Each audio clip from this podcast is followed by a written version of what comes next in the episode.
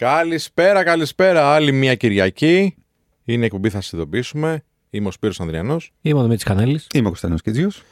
και μέχρι τις 3 θα είμαστε μαζί και θα συζητάμε για πολύ ωραία θέματα που έχουν να κάνουν και με τα επαγγελματικά και με το tech χώρο και όμορφα θεματάκια τα οποία έχουν να κάνουν με την κουλτούρα και γενικότερα.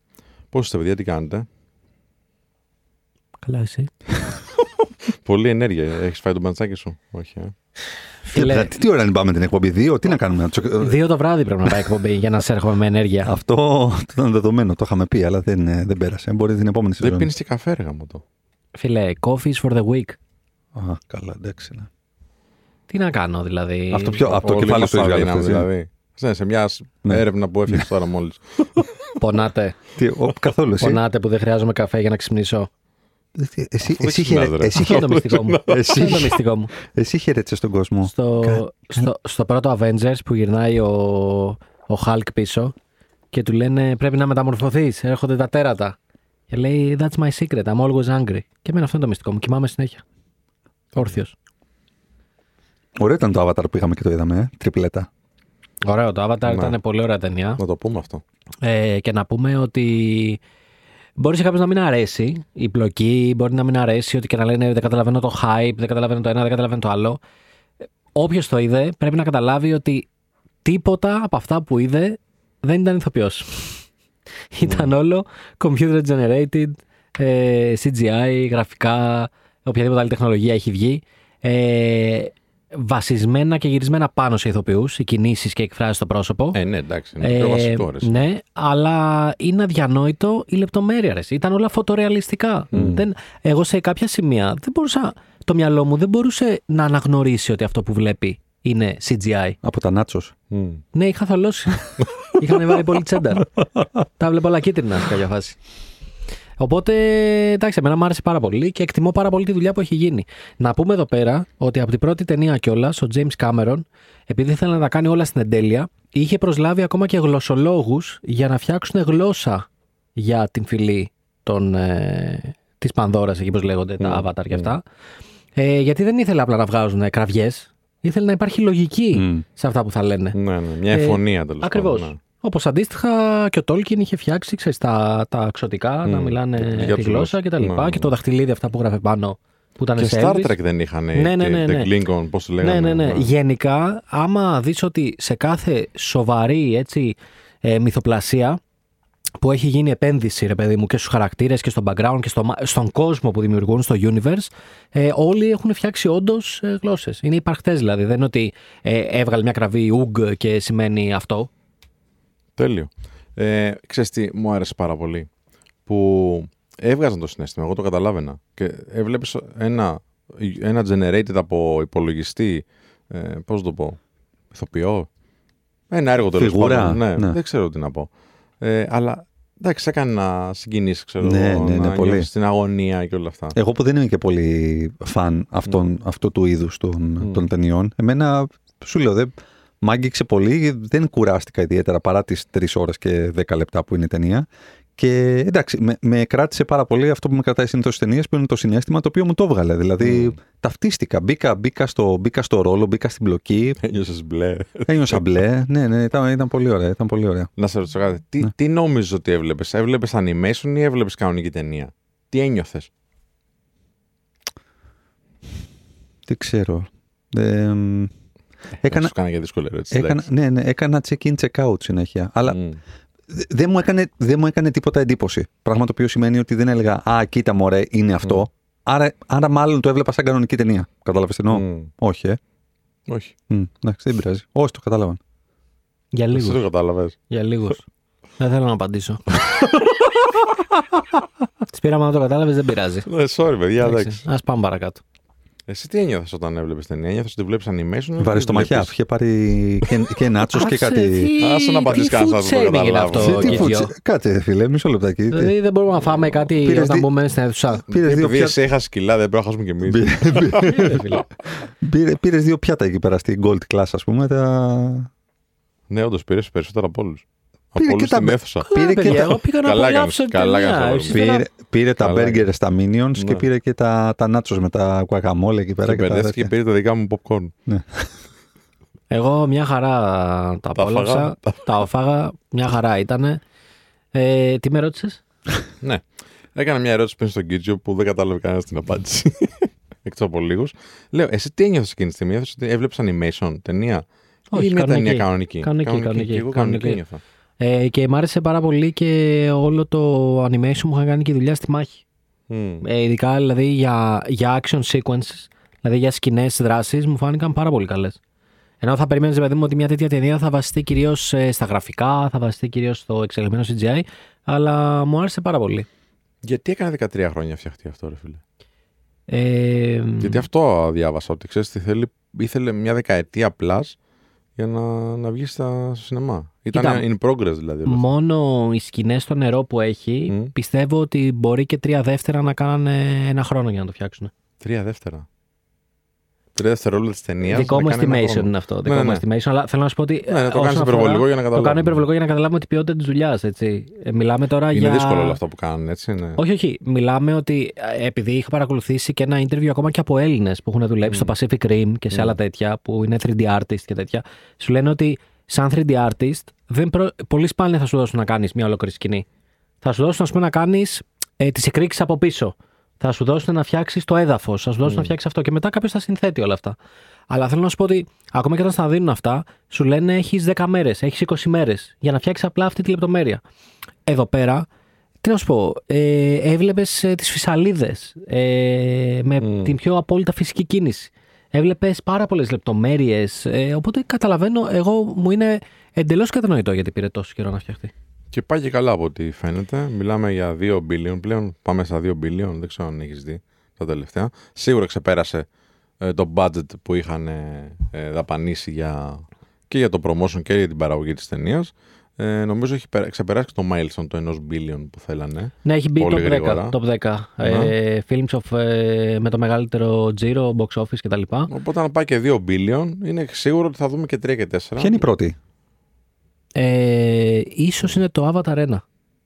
Ενώ πα, παγκοσμίως η πρώτη ταινία σε, σε εισιτήρια. Ναι, σε, ναι. σε- Δεν είμαι σίγουρος τώρα. εγώ, Δεν τα Θα σου ξέρω. πω αμέσω. Άμα Και δεν μου το... έκανε εντύπωση που έχει, έχει επέτειο δεν ξέρω τι, πόσα χρόνια κτλ. Ο Τιτανικός και βγήκε τώρα σε, σε 3D και ξαναπέζει στα, στους κινηματογράφους με, με 3D. 3D. Ναι. Έλα ρε. Ναι.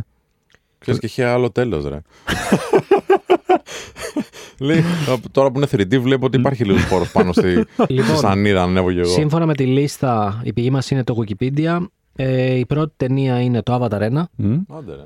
Η δεύτερη ταινία είναι το Avengers Endgame. μμ, Η τρίτη ταινία είναι ο Τιτανικός. μμ. Οπότε αυτομάτως ο Κάμερον έχει δύο στα τρία, έτσι. Δηλαδή ο Οκ. άνθρωπος Εντάξει. δεν έχει να αποδείξει κάτι σε κάποιον. εννοώ Ζωντανή ότι- ιστορία. Το ζούμε Ε, ρε φίλε τώρα αυτό. Ναι. Ε, νούμερο 4, Star Wars The Force Awakens. Ε, νούμερο 5, Avengers Infinity War. Νούμερο 6, Spider-Man No Way Home. Νούμερο 7, Avatar The Way of the Water. Α, 7 είναι πλέον. Μμμ. Νούμερο 8, Jurassic World. Νούμερο 9, The Lion King. Δυστυχώς ο, Ο Σπύρος, ο Σπύρος ναι. δεν το καταλαβαίνει αυτό, δεν πειράζει. Νούμερο 10, The Avengers, το πρώτο δηλαδή. Νούμερο 11, Furious 7. Νούμερο 12, Top Gun Maverick. Και νούμερο 13, συνεχίζουμε με Frozen 2. Και μετά έχουμε πάλι και τα λοιπά. Black Panther, Harry Potter, Star Wars, Jurassic. Γενικά νομίζω τα πολύ Ο μεγάλα Άρχοντας που είναι; ε, franchise. Δεν νομίζω ότι ο Άρχοντας είχε κάνει τόσο, Α, τόσο όχι, πολύ. ε. Οκ. Έχει και μια δεύτερη κατηγορία το Wikipedia που λέει είναι οι top ε, grossing films, ε, όμως προσαρμοσμένα με βάση τον πληθωρισμό. Τον πληθωρισμό; Ναι, ναι. Adjusted for inflation. Και καλά ότι ήταν πριν 20 χρόνια Α, ταινία, αλλά ναι. Σωστό, σωστό. σωστό. Οπότε, άμα το πάμε με αυτή την κατάταξη, νούμερο ένα είναι το Gone with the Wind, Μμμ. γιατί είχε βγει το 1939 Μμ. ε, και με βάση τα σημερινά νούμερα θα είχε κάνει 3,9 billion. Μμ. όσα παίρνει ο άνεμος, όποιος δεν θυμάται. Σωστά. Ε, νούμερο 2 πάλι πάμε Avatar και νομίζω τα υπόλοιπα μένουν ίδια. Έχει, Ε, έχει κάνει ένα κύκλο των χαμένων ποιητών. Αυτό που αλλάζει, όχι, θα σου πω όμως τι έχει. Έχει στο 6 The Sound of Music, Ναι. ε, που είναι το στα ελληνικά το. Η μελωδία της ευτυχίας. η μελωδία της ευτυχίας, Μμ, μπράβο. μμ. Ε, Είδες, θα ξέρω τα κλασικά. Φοβερός. ναι, πολύ δυνατός ο Σπύρος, Πολύ μπράβο, δυνατός Σπύρο. ο Ανδριανός, παιδιά. Ε, και στο νούμερο 7 έχει το E.T. Α, οκ. Α, και όλα τα υπόλοιπα μετά είναι καινούργια. Στο 8 έχει τις 10 εντολές, στο 9 τον Dr. Zivago και μετά 10 πάλι Star Wars κτλ.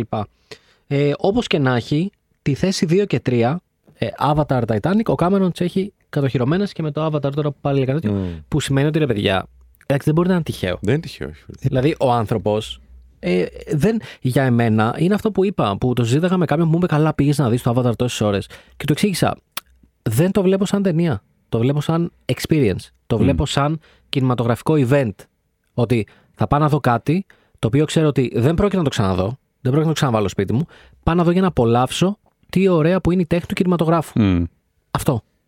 Και είναι η ιστορία του κινηματογράφου που τη ζούμε αυτή τη στιγμή. Ναι. Γιατί προφανώς για τις επόμενες δεκαετίες θα μιλάμε γι' αυτό.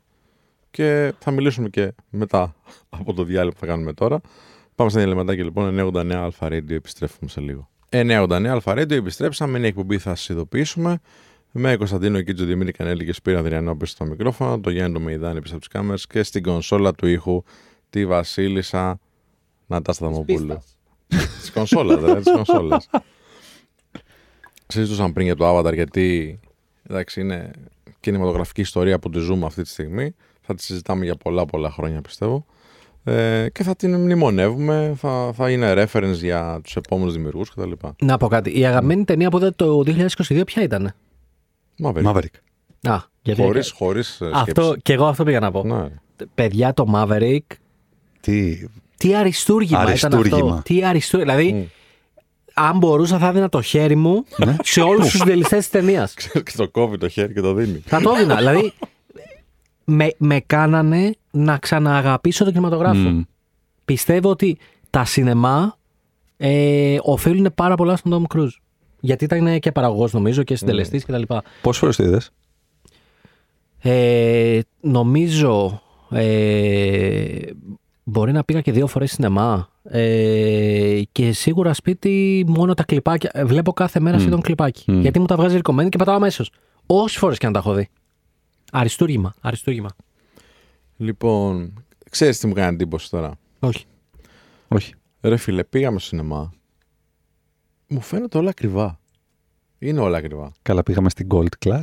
Στα Εντάξει, Village, εντάξει. οκ. Αλλά το popcorn τώρα 3,50 πόσο έκανε. Ναι. Γιατί; 3,5 το popcorn και η μεγάλη Coca-Cola 2,80. η, η Coca-Cola η μικρή που πήραμε εμείς 2,50 ml Εντάξει, αυτό είναι ξανά στην Gold, αλλά σου λέω 2,80 κάνει το μεγάλο το ποτήρι που δεν είναι 500 πλέον όπως παλιά, τα, τα μεγάλα τα γίγας. Αλλά ένα popcorn, ένα popcorn το μεγάλο και μια μεγάλη Coca-Cola είσαι 3,5 και 2,80. Οκ, εντάξει, καταλαβαίνω. Ακριβένουν όλα. Προφανώς θα περάσει και στον καταναλωτή κάποια ε, αύξηση τιμών. Κάποια, όλοι περνάει. Όλοι, όλοι, όλοι. Ναι. Και το Εντάξει, ρε εισιτήριο, παιδί μου, υπάρχουν κάποιοι επιχειρηματίες που σου λένε: Ξέρεις, κάποιο θα το, θα το μαζέψω. Ή θα, και το θα εισιτήριο μειώσω ήταν, από κάπου 7, αλλού. ήταν 7, πήγε 7,5, πήγε 8, πήγε 8,5. Μμ. Στην πλέον. Gold πόσο είναι, για το πλήρωσε εσύ για να, να πούμε στο κοινό. το, στην Gold Και δεν είναι, ρωτήσαμε καν, ρε. στην Gold είναι, νομίζω το Πουσουκού είναι 22,5 Μμ. και τις καθημερινές νομίζω είναι 20, κάτι τέτοιο. Εντάξει, πολύ ακριβά είναι. Είναι πολύ ακριβά. ακριβά είναι. Είναι ακριβά. Ε, για μένα, ξέρεις, άμα θες να πας σε κάτι τέτοιο, είναι άμα είναι κάτι που θες να το δεις, ας πούμε, εγώ χάρηκα που πήγαμε στην κόλλη για το Avatar, γιατί δεν νομίζω ότι τρεις ώρες και 10 λεπτά πόσο είναι θα Άξιζε, άντεχα. άξιζε. Ναι, δεν θα, Δεν το δεν θα, συζητάμε, δεν θα ναι, την ναι, παλεύα. ναι. Αφού Και είπαμε να το άξιζε, κάνουμε, ναι. ξέρεις, αφού είπαμε να το κάνουμε, πήγαμε έτσι. Άξιζε Over- και αφού πλήρωσε και ο Κίτζιος. Αφού λέω ο Κίτζιος ήταν όλα καλά, ήμουν πολύ χαρούμενος. ε, overall θα πω ότι και εγώ όμως παρατηρώ ότι όλα έχουν ακριβή, Ναι, ναι, ρε φίλε. Και ξέρεις τι δεν έχει αυξηθεί; τα λεφτά που παίρνουμε. Ναι. Ε, και, Και, δεν ακρι- και, ξέρω. ακριβένουν, και, και ακριβένουν και άλλα παιδιά. Κι άλλο. Δηλαδή Συνέχεια. θα το πω, θα το πω και με, με, με μπράντα. Ε, ε, τον τελευταίο καιρό, ε, εγώ είμαι γενικότερα πολύ φαν των Starbucks, μου αρέσουν πολύ Mm. οι καφέδες τους κτλ. Και πήγαινα μέσα Χριστούγεννα σχεδόν κάθε μέρα και έπαιρνα take away τον καφέ μου κτλ. Και ήξερα ακριβώς πόσο είναι να πληρώσω. Και πήγα προχθές να πάρω και ξέρεις, μου χτυπάει, μου λέει με κάρτα, λέω ναι, και βλέπω το ποσό πάνω στο, στο POS. Και αντί 4,15 έγραφε 4,50. Και λέω, και λέω, Τρομερή αύξηση, και- μάλλον. και λέω, είναι, κάτσε. είναι μεγάλη αυτή. και λέω, ε, λέω το λα- ε, latte grande έχω πάρει και τα λοιπά. Μου λέει ναι, ναι. Λέω 4,15. Λέω δεν υπάρχει πρόβλημα. Απλά μήπως έχει γίνει. Μου λέει όχι, μου λέει έχουμε μια μικρή αύξηση από πρώτη πρώτη και τα λοιπά. Λέω από 4,15 4,50. Δηλαδή τη φορά 35 λεπτά παραπάνω. Μμ. Για αυτό που παίρνει σχεδόν καθημερινά. Φ- Φανταστείτε τι γίνεται τώρα. Λέω 4,50 για ένα takeaway καφέ που πρόσεχε, είσαι ήδη overpriced Μμ. σε σχέση με την όρμα. Εντάξει. Γιατί για χίλιους δύο λόγους θα πω ότι, OK, δικαιολογείσαι, αλλά ρε φίλε, κάτσε όπα. Δηλαδή δεν είναι enough το 4,15 ας πούμε. Που είναι και το μεσαίο μέγεθος, έτσι. Δηλαδή το άλλο πάει, πλέον Και πάει τα πάνω από 5. τέσσερα είναι enough. Και τα τέσσερα και είναι τα enough τρία και τα- είναι enough. Όταν υπάρχουν καφέδες που ενδεχομένως σε κάποια χαρμάνια να είναι καλύτεροι, Ναι, που δεν- είναι στα 2 ευρώ Σωστό. και 1,5. εντάξει. Ακριβώς, Ωραία. ακριβώς. Ακριβώς. Έχεις δίκιο. Παρ' όλα αυτά καταλαβαίνω. Τρομερή αύξηση. Δεν είναι τώρα αυτό που λες, είναι μικρή αυξησούλα. Όχι, δεν είναι. Δεν ξέρω τώρα αν είναι εκπαίδευση που το περνάμε έτσι στον πελάτη. Έχει είναι μια μικρή αύξηση. Δηλαδή λέω, πήγα να πω. Όχι, ξέρεις, μην με κοροϊδεύεις. Πε σχεδόν μου, είναι μια 40 αύξηση. Σχεδόν 40 λεπτά, Ναι. ας πούμε, για παράδειγμα, στους 5 καφέδες την εβδομάδα, ας πούμε, αν, πέ- αν πούμε ένα καφέ ας πούμε, την ημέρα για τις εργάσιμες ημέρες, είναι 2 ευρώ. 2 ευρώ είναι ένα επιπλέον καφές, ας πούμε, σε, ένα άλλο, σε μια άλλη καφετέρια. Δηλαδή, Μμ. Δεν είναι πάρα πολύ εκεί, γιατί στο μήνα, μόνο αυτή η αύξηση στο μήνα, ας πούμε, για παράδειγμα, είναι σχεδόν 10 ευρώ. Αν πίνεις 5 καφέδες την εβδομάδα. Ναι, εντάξει, το καφέ δεν πίνεις συνέχεια και θα πάρεις και κάτι άλλο και, Έτσι, θα είναι ακριβώς. και στα άλλα τα, Σε- τα προϊόντα θα είναι Έτσι, αύξηση έτσι, αντίστοιχη. έτσι, έτσι. Πρέπει να το βλέπεις μέσα στον χρόνο γενικότερα το πόσο ξοδεύεις αυτά τα πράγματα και τα μικρά. Ε, και αν μέσα στον χρόνο ξοδεύεις 120 ευρώ έξτρα, ε, είναι ένα ποσό. Εντάξει, γιατί μπορεί να είναι η ΔΕΗ σου για ένα ή δύο μήνες. βέβαια. ανάλογα τώρα που τι κατανάλωση κάνεις, που και εκεί έχουμε αύξηση. Και όντως, σωστά λέει ο Δημήτρης, δεν έχουμε την αντίστοιχη αύξηση στο εισόδημα. Και η ερώτηση είναι τι κάνουμε εμείς γι' αυτό; Δηλαδή, υπάρχει περίπτωση τώρα να πας στο σούπερ μάρκετ και να φύγεις με κάτω από 40 ευρώ λογαριασμό; Καλά, αυτό το πλέον έχει γίνει. α, α, Σούπερ μάρκετ τώρα, έτσι που είναι το πιο Α- φθηνά. Απορώ, υποτίθεται, ρε απορώ, φίλε. απορώ άνθρωποι οι οποίοι ζουν με, δεν ξέρω, με βασικό μισθό ή λίγο παραπάνω κτλ. Και, και έχουν να πληρώσουν και υποχρεώσεις και νίκια κτλ. Δεν, απορώ, απορώ, δεν ξέρω. Δεν ξέρω. Δηλαδή πλέον στο σούπερ μάρκετ τα πράγματα είναι, ε, είναι, είναι τραγικά. Είναι τραγικά. Δεν- Τώρα αυτό είναι ό,τι ιδεολογία και να είσαι, ό,τι κόμμα και να ψηφίσεις, δεν γίνεται Τι, να το ποιο βλέπεις κο- αυτό το ρε πράγμα φίλε, και να το ζεις έτσι. τα- τα- οι αριθμοί είναι αμήλικτοι πάντα. Μμ. Οι αριθμοί είναι αμήλικτοι. Εν τω μεταξύ, κάπου άκουσα κάτι πολύ ωραίο, θα σα το πω σε λίγο. Πάμε στα διαλυματάκι και επιστρέφουμε 989 Αλφα Radio. 989 Αλφα Radio, επιστρέψαμε. Είναι η εκπομπή, θα σας ειδοποιήσουμε. Με Κωνσταντίνο Γκίτζο, Δημήτρη Κανέλη και Σπύρο Ανδριανό. Και στην κονσόλα του ήχου την Ατάστα Δαμοπούλου και τον Γιάννη το Μεϊδάνη πίσω από τις κάμερες. Πριν συνεχίσουμε την κουβέντα μας, Φρεσκοκουρεμένο ο Γιάννης ο Μεϊδάνης. φρεσκοκουρεμένος. Και ο Σπύρος Ανδριανός. Τι παιδιά, σοβαρά το είπα. Ναι, όντως, όντως, έχω κάνει... Φέρεις ξυρισμένο. Έχω κάνει το, το ποτέ μου κι εγώ, όπως και ο Γιάννης. Μαζί πάμε στο ίδιο κουρέα. Μμ. Λοιπόν, Σας εντάξει, παίρνει τα όχι. ίδια. Ε, One Σας plus παίρνει one τα είναι. ίδια. είναι δωρεάν. Για σένα. Ναι. μου λέει όποιον φέρεις θα κανονίσει το δικό σου να είναι free. Λοιπόν, εντάξει, προσπαθεί ο κόσμος κάπως να, να κάνει ρε παιδί μου κάτι για να έχει ένα εισόδημα. Γιατί είπαμε όλα κρυβαίνουν. Τα πάντα κρυβαίνουν. Όλα κρυβαίνουν, οπότε θα ήθελα να σε ρωτήσω κάτι, Σπύρο. Μμ. Αφού όλα κρυβαίνουν, εμείς τι συμβουλή μπορεί να δώσουμε στο αγαπητό κοινό για να βγάλει ένα έξτρα εισόδημα; Ξέρεις, σκεφτόμουν ότι δεν μπορείς να σκέφτεσαι πώς θα μειώσεις τα έξοδα αρχικά. Ε, πάρα πολλοί άνθρωποι λένε, ξέρεις τι ακριβένουν όλα, κάτσε να μαζευτούμε. Ε, είναι δύσκολα τα πράγματα, κάτσε να κόψουμε από αυτό, να κόψουμε από εκείνο. Δεν νομίζω ότι βοηθάει αυτός ο τρόπος σκέψης. Θα μου πεις, οκ, αν δεν μπορείς να κάνεις τίποτα άλλο, ναι, προφανώς θα πας σε μια διαχείριση των εξόδων σου. Αλλά θεωρώ ότι την ώρα που ανεβαίνουν οι τιμές, την ώρα που αυξάνονται οι ανάγκες σου, την ώρα που και εσύ, σαν άνθρωπος, μπορεί να θες και άλλα πράγματα για τον εαυτό σου και για την καθημερινότητά σου, ε, θα πρέπει να προσανατολίζεσαι στο πώς θα αυξήσεις το εισόδημα. Μμ. Ε, το πρώτο πράγμα που θα κοίταζα εγώ από τη στιγμή που θέλω ας πούμε, να, να αυξήσω κάπως το εισόδημα, μου, ας πούμε ότι θέλω να το αυξήσω 500.000 ευρώ το μήνα. Θα κοίταζα παράλληλα με αυτά που κάνω τώρα και έχω το εισόδημά μου ή ό,τι τέλος πάντων έχει ο καθένας, ε, σε τι είμαι καλός και ποιος έχει ανάγκη αυτό που κάνω και είμαι καλός να το πουλήσω. Μμ. Τι ανάγκη καλύπτει αυτό. Ακριβώς. Ναι. Δηλαδή, πες ότι είμαι δάσκαλος. Εντάξει, είμαι φιλόλογος σε ένα γυμνάσιο. Ε, Προφανώς οι πιο πολλοί κάνουν και ιδιαίτερα. Εντάξει. Αλλά τι άλλο θα μπορούσα να κάνω σαν φιλόλογος; Ε, στον ελεύθερο μου χρόνο που προφανώς κάτι πρέπει να θυσιάσω, γιατί Μμ. παρέχω υπηρεσίες, οπότε θα θυσιάσω χρόνο. Ε, και να πάω ας πούμε, σε κάποιους ανθρώπους και να την παρέχω αυτή την υπηρεσία. Μμ. Ή σε κάποιες εταιρείες Μμ. ακόμα μεγαλύτερα. Γιατί και στις εταιρείες τα budget είναι λίγο μεγαλύτερα. Ε, πρόσφατα ήμουν σε έναν εκδοτικό οίκο και μιλούσαμε και μου λέει ψάχνουμε σαν τρελή έναν ε, freelancer Μμ. ή in-house, ανάλογα τώρα την περίπτωση που μας κάτσει, για να μας κάνει επιμέλεια των βιβλίων. Ε, και προφανώς δεν βρίσκουν έναν άνθρωπο τέλος πάντων, που θέλουν, γιατί οι άνθρωποι που είναι φιλόλογοι μπορεί να μην ψάχνουν καν σε αυτό το τομέα. Βέβαια. Και θα έλεγα τώρα, φιλόλογος δεν είσαι. Μμ. Πήγαινε στην επιμέλεια κειμένων. Τώρα, η συγκεκριμένη εταιρεία ε, ψάχνει σε πιο technical Μμ. ε, documentation, σε πιο τεχνικό έτσι, ε, σύγγραμμα. Παρ' όλα αυτά, ε, και ένας φιλόλογος που έχει μία απλή γνώση, ρε παιδί μου, της ορολογίας της τεχνολογίας, θα μπορούσε να βοηθήσει αυτό. Βεβαίως. Τι άλλο θα μπορούσε να κάνει. Έχω βγάλει ένα βίντεο στο TikTok που μιλάω για κάποιες πλατφόρμες οι οποίες ε, mm. μπορείς να πας και να παρέχεις υπηρεσίες σου σε ανθρώπους σε όλο τον κόσμο. Αν μιλάμε ότι ξέρεις τα αγγλικά, έτσι και μπορείς να συνοηθείς προφανώς. Λοιπόν, εάν είσαι ένας άνθρωπος ο οποίος έχει κάποιες γνώσεις σε έναν τομέα και οι υπηρεσίες σου μπορούν να δοθούν online, αν μπες στο TikTok, μπες στο, στο, στο Fiverr, ας πούμε, μπες στο Upwork, μπες στο Total και υπάρχουν έργα εκεί πέρα από όλο τον κόσμο που μπορείς να αναλάβεις, να κάνεις τον beat σου. Εντάξει, στην αρχή μπορεί να είσαι και λίγο πιο φθηνό από τους άλλους για να καταφέρεις να πάρεις τη δουλειά και με την εμπειρία και με την τριβή να μπορείς να χτυπήσεις και μεγαλύτερα έργα και σιγά σιγά αρχίζεις να βγάζεις και ένα εισόδημα από εκεί. Ο μεγάλος Γκάρι Βι, ας πούμε, επίσης. Τεράστιος. Ναι. Ε, ένας επιχειρηματίας από την Αμερική, δείτε το, ακολουθήστε τον κιόλας, είναι πάρα πολύ δυνατός. Ενώ δεν έχει καμία ανάγκη τα χρήματα ο άνθρωπος προφανώς, γιατί είναι super πλούσιος. Τι κάνει; Πηγαίνει σε yard sales, όπως είχαμε παρουσιάσει ε, τον Μπάντο και Ζελί και τον ε, γιο του, που κάνουν ένα αντίστοιχο μάθημα yard sale για να ε, μάθει ο νέος ε, την επιχειρηματικότητα και, και παίρνει πράγματα από yard sales, από παζάρια τρόπον την να το πούμε έτσι, που, ή πωλήσεις έξω από τα σπίτια και τα πουλάει μετά στο eBay. Γιατί υπάρχει ένα περιθώριο κέρδους. Σου λέει παίρνω κάτι 10 δολάρια και το πουλάω 27,90. Το ίδιο και με τα NFT. Για πες τώρα, θα μπορούσε κάποιος να κάνει κάτι τέτοιο. Εγώ νομίζω ότι είναι λίγο ρίσκι ή το για πλάκα. Όχι, σοβαρά το. Α, για πες. Ε, σαν να έχεις κάρτες είναι. Είναι και πάρα πολλοί που μαζεύουν κάρτες Pokémon, ε, γραμματόσημα και κάνουν το λεγόμενο flipping.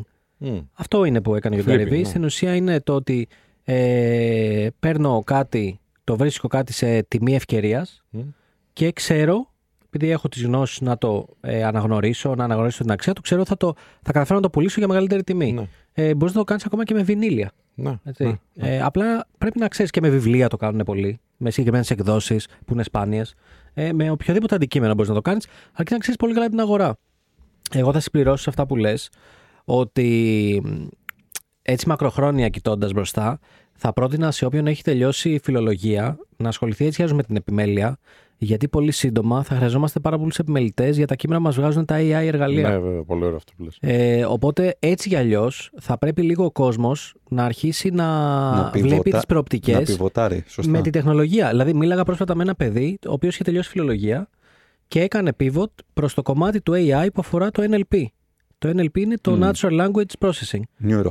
Ε, είναι δηλαδή. το Natural, λες το, το των υπολογιστών, το NLP ή το. Ή το... Των υπολογιστών λέω. Α, τον υπολογιστών. Α, εντάξει, εντάξει, ε, υπάρχει και το άλλο. Ναι, ναι, ναι, το ξέρω. Εγώ λέω τον υπολογιστών του AI που είναι πώς στην ουσία βοηθά με τεχνητή νοημοσύνη να καταλάβει το ρήμα, αντικείμενο, υποκείμενο, το τι πάει πρώτο, πώς συνθέτουμε μια πρόταση και όλα αυτά. Και εκεί πέρα έχω χρησιμοποιήσει πάρα πολλούς φιλόλογους και θεωρητικούς. Δεν είναι γραφικό κώδικα ο άλλος.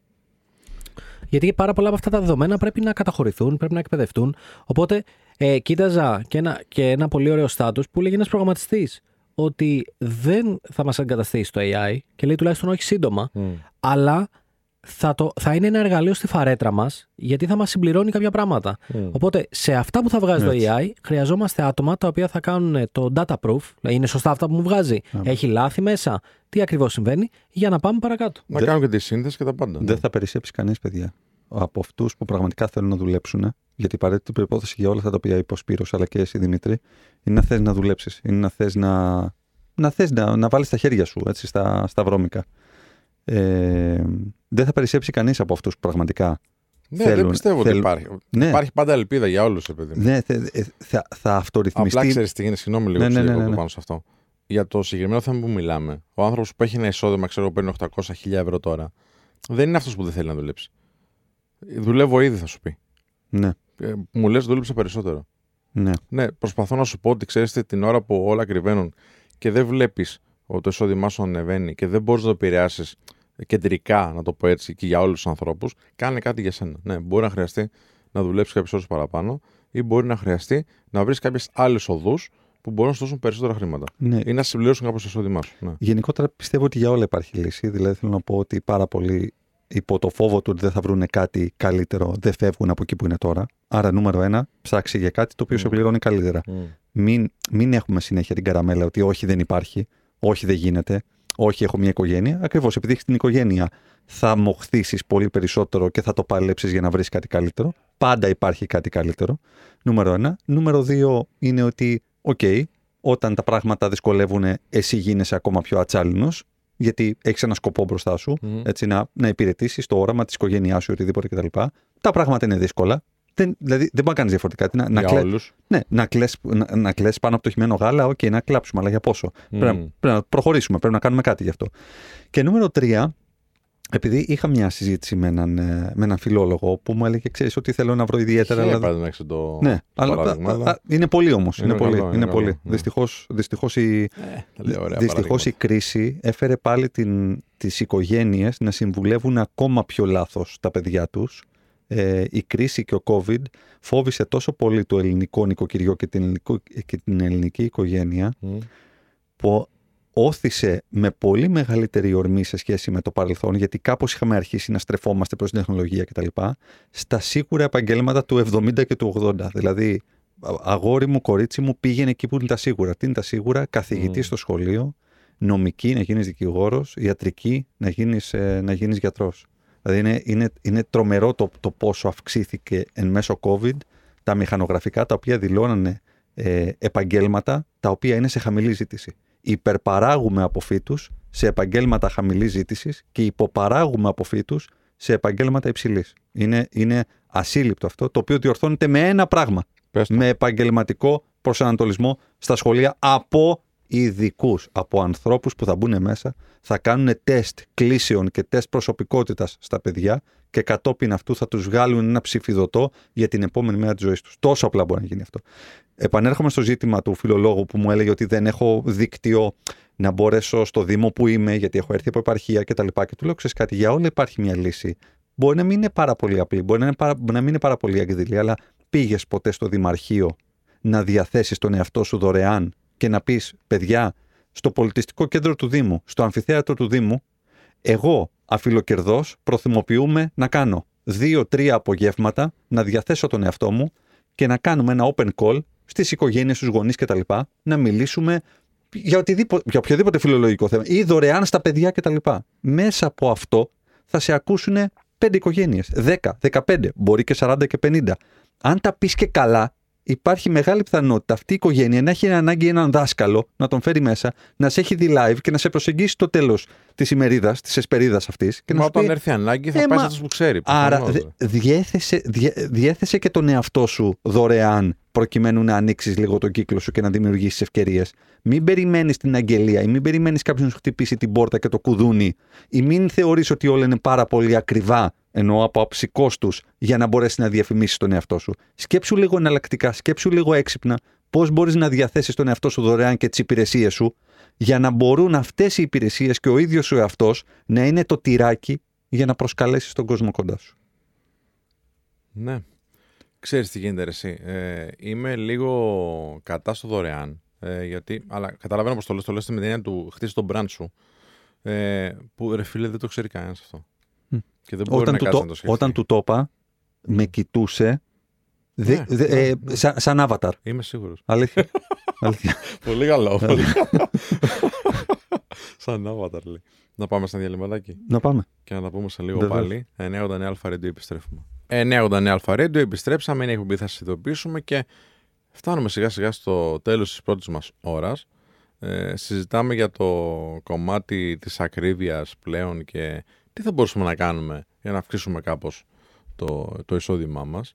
Ε, είπαμε κάποια πράγματα πριν, είπα κάποιες έτσι, ιδέες μου μετά την ερώτηση του, του Δημήτρη και θα ήθελα έτσι να αντιστρέψω την ερώτηση, να ξεκινήσω από τον ε, α, Δημήτρη.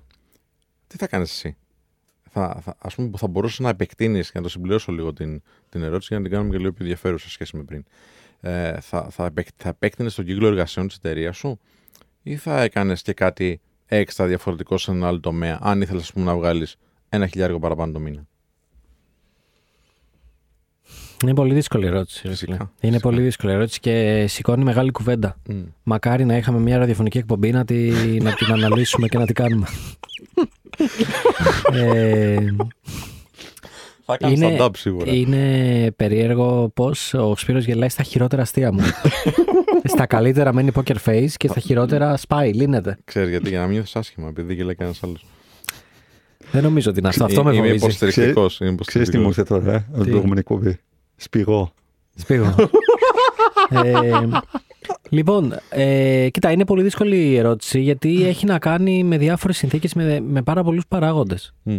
Ε, θεωρώ ότι η αρχή για εμένα, για να επεκτείνεις το εισόδημά σου, είναι να κάνεις μια προσπάθεια εκεί που ήδη είσαι. Ναι, που σου φέρνει ήδη χρήματα, συμφωνώ. Ναι.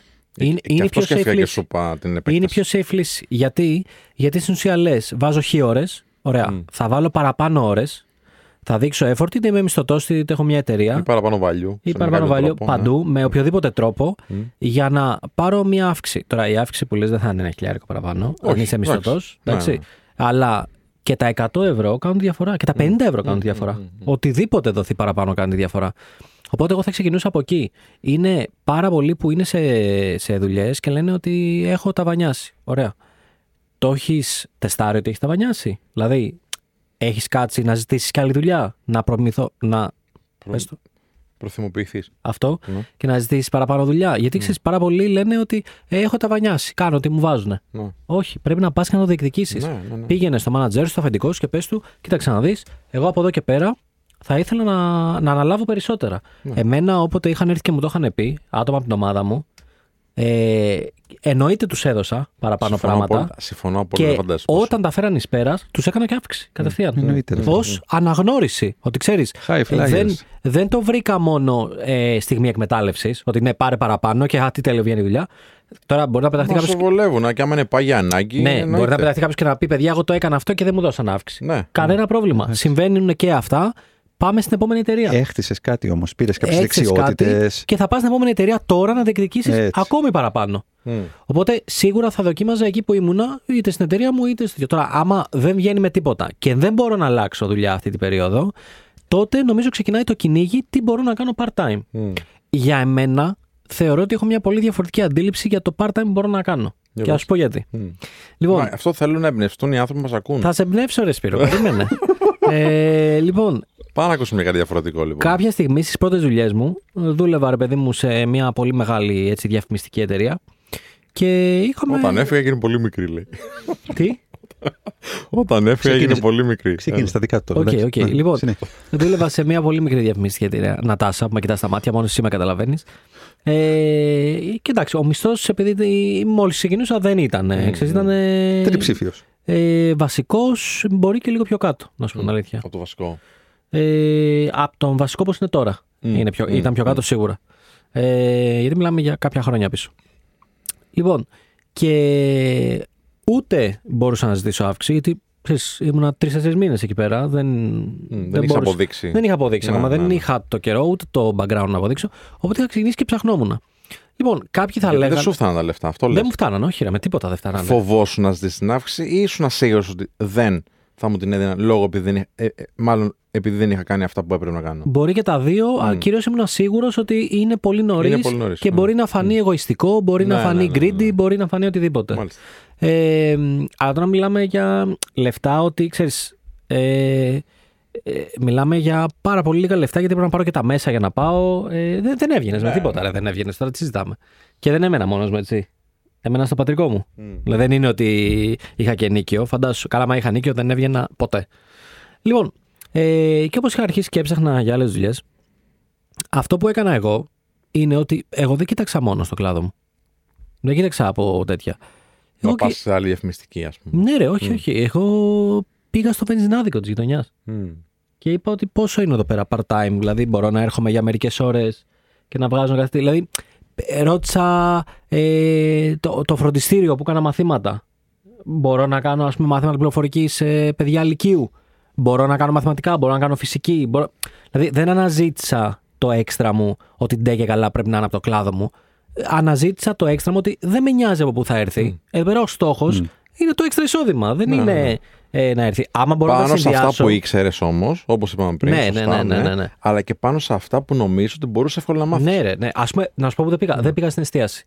Γιατί ξέρω ότι δεν την έβγαζα, ρε φίλε. Δεν, ε, δεν μπορώ εγώ να, Ναι, είναι δύσκολη να κουβαλήσω δουλειά, βέβαια. δίσκο και αυτά. Δεν, ε, το, δηλαδή, όσοι το κάνουν, τους παραδέχομαι Ναι, κιόλας. ναι.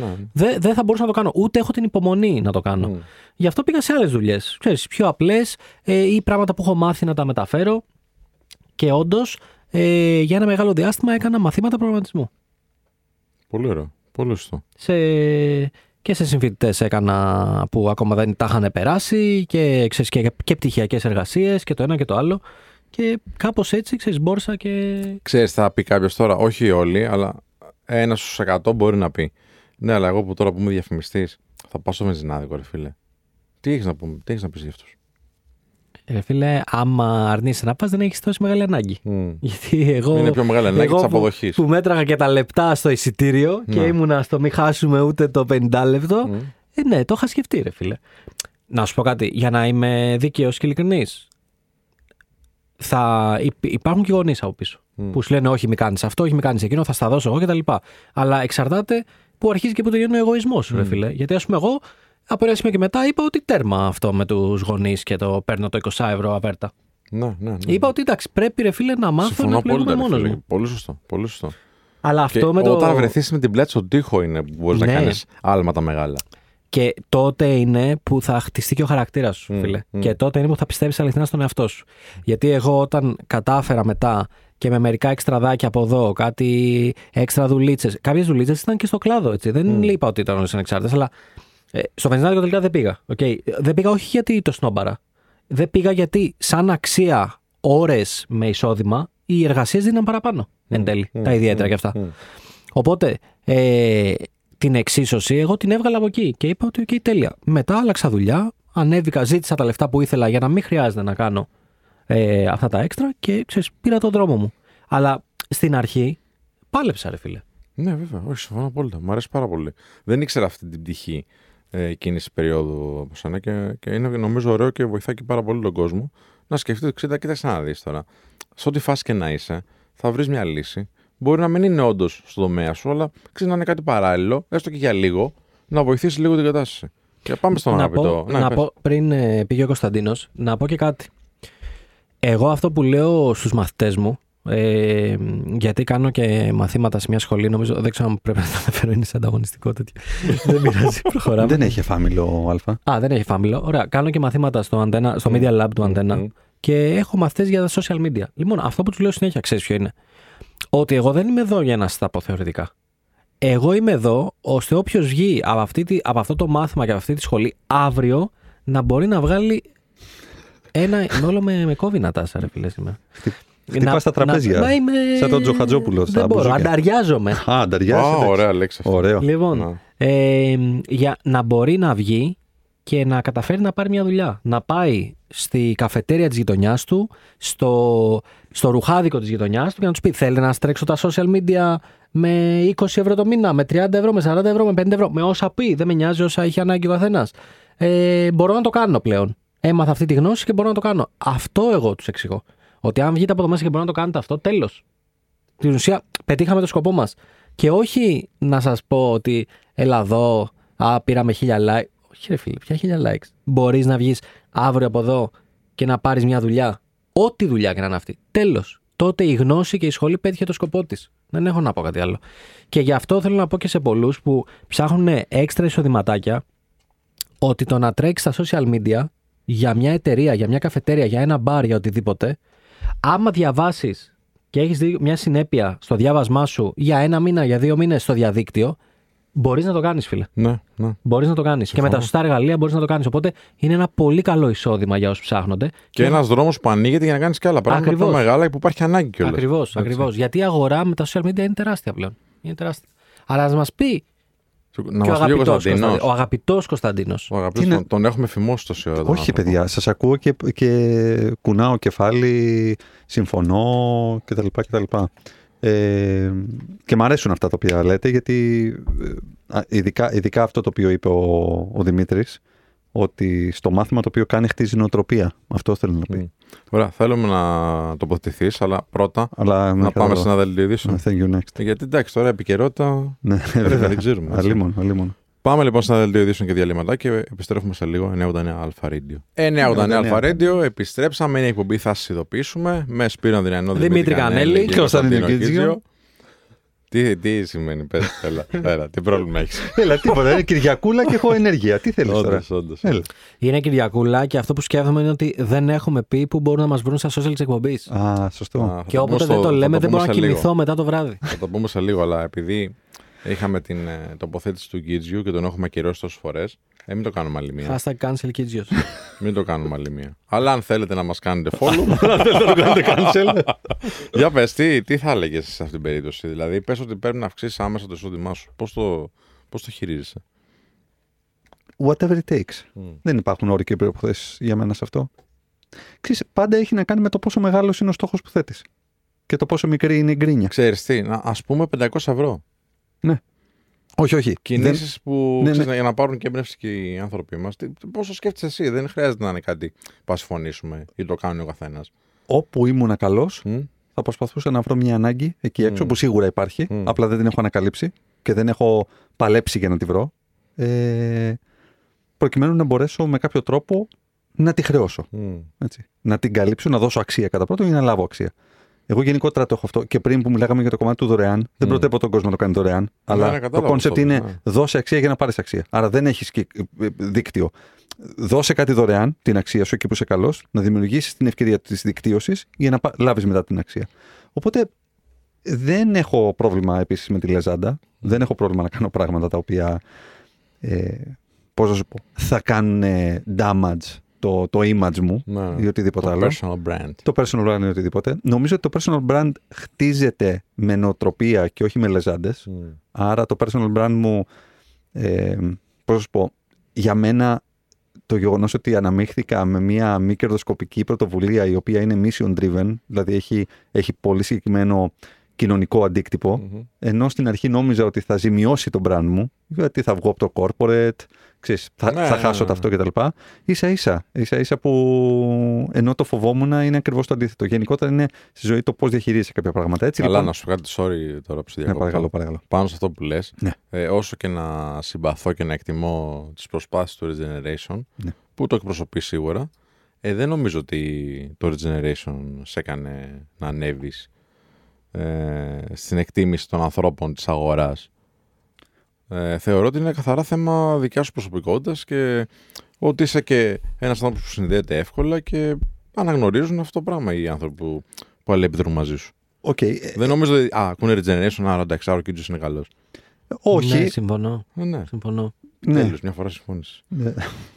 Χωρίς φούρνους εδώ πέρα κοντά στο, στο στούντιο του Αλφα. Ε, Δεν έχει ένα φούρνο, όντως. Καλά, Να, εδώ μια- δεν να, έχει μια πολιτισμό, επιχειρηματι- θα έχει φούρνο. Να μια επιχειρηματική ευκαιρία. ε, Που ήθελε να κάνει και φούρνο κάποια στιγμή ο Κίτζιος. Ναι, αλλά μου είπε ο πατέρας μου σήκω από τις 3 ώρα το βράδυ Ναι. και πήγαινε να δεις πώς ε, ζυμώνουν το αυτό και πώς τα κάνουν κτλ. Λέω, τρελός θα είσαι. Θα σηκώνομαι εγώ 3 ώρα Ε, δεν το το έχεις βράδυ. πολύ για- ανάγκη, μάλλον. Ε; Δεν το έχεις πολύ ανάγκη. Ναι, προφανώ. μάλλον. Για τη Λεζάντα το ήθελα τότε και γιατί έβλεπα όλους όσου ανοίγουν τότε και τα λοιπά να θησαυρίζουν και να έχουν Mm. ουρές από απ' έξω και τα λοιπά. Και λέω, «Α, why not, ας πούμε, το κεφαλαιάκι να το βάλουμε και τέτοια. Ε, επιχειρηματικότητα στην Ελλάδα. Ε, τώρα πάλι, ξέρεις, δεν ξέρω, αυτοί που μας ακούνε και μπορεί να είναι σε μια πιο δυσμενή θέση και να σκέφτονται ότι τους λείπουν 500 ευρώ να ακούνε όλα αυτά και να θεωρούν ότι ξέρεις, στη θεωρία όλα καλά είναι. Ε, αλλά τι να πω, ρε παιδιά, έχω δει ανθρώπους οι οποίοι πραγματικά όταν βάζουν κάτι πείσμα και στόχο, δεν υπάρχει, δεν υπάρχει αποτυχία, δεν υπάρχει τρόπος να μην τα καταφέρουν. Ναι, ρε, σημά. Νομίζω- και εμείς νομίζω ότι είναι- Λέμε κάτι που είναι εξωπραγματικό. Όχι καθόλου, γι' αυτό το λέω. Απλά, Τι είπε ο Δημήτρης, είπε, ξέρεις τι χτύπα δύο πόρτες. Τίποτα, αυτό, Και αυτό, εκτός της αγοράς σου κιόλας. αυτό λέω. Απλά Τι- πρέπει, πρέπει να ξεβολευτείς λίγο, ρε παιδί μου. Ε, Αποκλείεται να έρθουν από τον καναπέ σου αυτά τα συν 500 ευρώ. Θα πρέπει να μοχθήσεις με κάποιο τρόπο. Θα πρέπει κάτι να κάνεις πίσω. Θα πρέπει να βάλεις κάποιες προτεραιότητες. Και να πεις ότι εφόσον αυτό είναι η προτεραιότητά μου, ξέρεις, θα θε- θυσιάσω λίγο την ξεκούρασή μου. Ή θα θυσιάσω λίγο το, το όποιο brand μου, ας πούμε. Για παράδειγμα. Θα κάνω Μμμ. και κάτι το οποίο ξέρεις, για πέντε μήνες, για έξι μήνες υπό κάπα σίγμα, υπό κανονικέ συνθήκες δεν θα το έκανα. Αλλά δεν είναι κανονικές συνθήκες. Είναι, Δεν είναι κανονικές είναι συνθήκες. συνθήκες Ισχύει, συναγερμού. ισχύει, ισχύει, ισχύει. Οπότε σε συνθήκες συναγερμού, ας πούμε, τι πρέπει να κάνω; Πρέπει να παλέψω, πρέπει να, πάω, να βάλω πλάτη, πρέπει να πάω κόντρα στο κύμα. Τι σημαίνει κόντρα στο κύμα; Ενδεχομένως να κάνω πράγματα τα οποία να μην μου αρέσουν τόσο πολύ, αλλά να είμαι καλός, αλλά να μην μου αρέσουν τόσο πολύ. Θα σου πει τώρα ο φίλος και η φίλη που ακούει, ρε, εσύ και για πόσο; Να θυσιάσω, ναι, αλλά και για πόσο. Θα μου πεις για όσο χρειάζεται. Ναι, για όσο χρειάζεται, αρκεί. Θα το ξαναπώ. Υπάρχει πάρα πολλοί κόσμος που βρίσκεται σε εργασία υποαμοιβόμενος. Και αυτό δεν είναι... Ε, δεν είναι... ε, Το, το, ε, ε, θεωρούν, θεωρούν ότι δεν υπάρχει αλλαγή σε αυτό το πράγμα. Βρίσκεται πάρα πολλοί κόσμος, συνομιλώ με πάρα πολύ κόσμο και θεωρεί ότι ε, δεν υπάρχει εναλλακτική. Λοιπόν, εγώ λέω λοιπόν ότι υπάρχει εναλλακτική. Απλά ο κόσμος δεν έχει συνηθίσει να ψάχνει για δουλειά. Ο κόσμος δεν έχει συνηθίσει να δίνει συνεντεύξεις. Ο κόσμος δεν έχει συνηθίσει να φτιάχνει καλά βιογραφικά. Ο κόσμος δεν έχει συνηθίσει να πουλάει καλά τον εαυτό του. Ο κόσμος δεν έχει συνηθίσει να κάνει ένα storytelling γύρω, το, γύρω από το ποιος είναι. Αν όλα αυτά ο κόσμος τα είχε συνηθίσει, η εναλλακτική στο να φύγω από μια εργασία η οποία μπορεί να είναι τοξική ή να με υποαμείβει, θα ήταν ένα project το οποίο θα ήταν πάρα πάρα πολύ εύκολο και μάλιστα θα ήταν και πάρα πολύ challenging και θα ήταν και πάρα πολύ ευχάριστο στη διαδικασία του. Αλλά και φοβόμαστε και βαριόμαστε. Και να φτιάξουμε βιογραφικό και να κάνουμε μια ενδοσκόπηση και να κάνουμε ένα SWOT analysis και να δούμε ποια είναι τα δυνατά και ποια είναι τα σημεία προς βελτίωση ε, και να πουλήσουμε τον εαυτό μας και να προετοιμαστούμε για μια συνέντευξη και να ηχογραφήσουμε τον εαυτό μας για το πώς μιλάμε για εμάς και να ψάξουμε στο site της εταιρείας για το ποια είναι αυτή η εταιρεία και πώς θα κάνουμε μια καλή εντύπωση και πώς θα δημιουργήσουμε μια σύνδεση με τον άνθρωπο ο οποίος ψάχνει έναν άνθρωπο σαν και εμάς. Ε, τίποτα το οποίο αξίζει σε αυτή τη ζωή, εφόσον θες να πας για κάτι καλύτερο, δεν μπορεί να είναι παράλληλα και τόσο εύκολο. Οπότε, είτε θα πιάσεις μια δεύτερη δουλειά, είτε θα διεκδικήσεις μια καλύτερη δουλειά στο 8ωρο σαν μισθωτός, θα πρέπει με κάποιο τρόπο να ξεβολευτείς. Θα πρέπει με κάποιο τρόπο να κάνεις κάτι για σένα. Έτσι. Άρα, είτε πας για εναλλακτική καριέρα, είτε πας για μια άλλη εταιρεία, είτε πας για μια δεύτερη τρίτη εργασία, σε κάθε περίπτωση εύκολο δεν θα είναι. Έτσι. Μμμ. Άρα, τε- αυτό. Να πω κάτι πάντως. Ε, όλα έχουν τον κόπο τους και όλα θέλουν μια προσπάθεια και δίνεις κάτι για να πάρεις κάτι πάντα και είναι αυτό που λέγαμε και στην προηγούμενη εκπομπή. Ανταλλάσσει ένα πόνο με έναν άλλον. Το ζήτημα ποιο είναι τώρα; Εγώ ξέρω πολλές περιπτώσεις ανθρώπων που στην προσπάθεια αυτού του ε, έξτρα εισοδήματος ή του χαρτζηλικίου τέλος πάντων, το pocket money που λένε και στο χωριό, ε, ανέπτυξε, για να δώσουμε και το πιο θετικό τόνο και το φως αν θες ε, σε ένα σκοτεινό έτσι, ε, σε ένα δυσμενές περιβάλλον όπως το ανέφερες πριν, ε, ανακάλυψαν δρόμους για άλλες καριέρες Ναι. που τους ε, ανταμείβουν περισσότερο, νιώθουν πιο πλήρεις οι ίδιοι, έχουν ε, καλύτερες προοπτικές ε, και νιώθουν πιο ευτυχισμένοι εν γέννη. Βέβαια, εδώ τώρα πάμε σε ένα πιο φιλοσοφικό κομμάτι, ότι η ευτυχία τώρα είναι και λίγο ε, flowing, δηλαδή δεν είναι, είναι ρευστή, δεν είναι κάτι που το ζει συνέχεια. Παρ' όλα αυτά έχουν περισσότερες ευτυχισμένες στιγμές, για να είμαι πιο ακριβής. Ε, παράδειγμα, είχα ανθρώπους στο περιβάλλον μου, οι οποίοι ε, εντελώς τυχαία μπήκαν στο προγραμματισμό.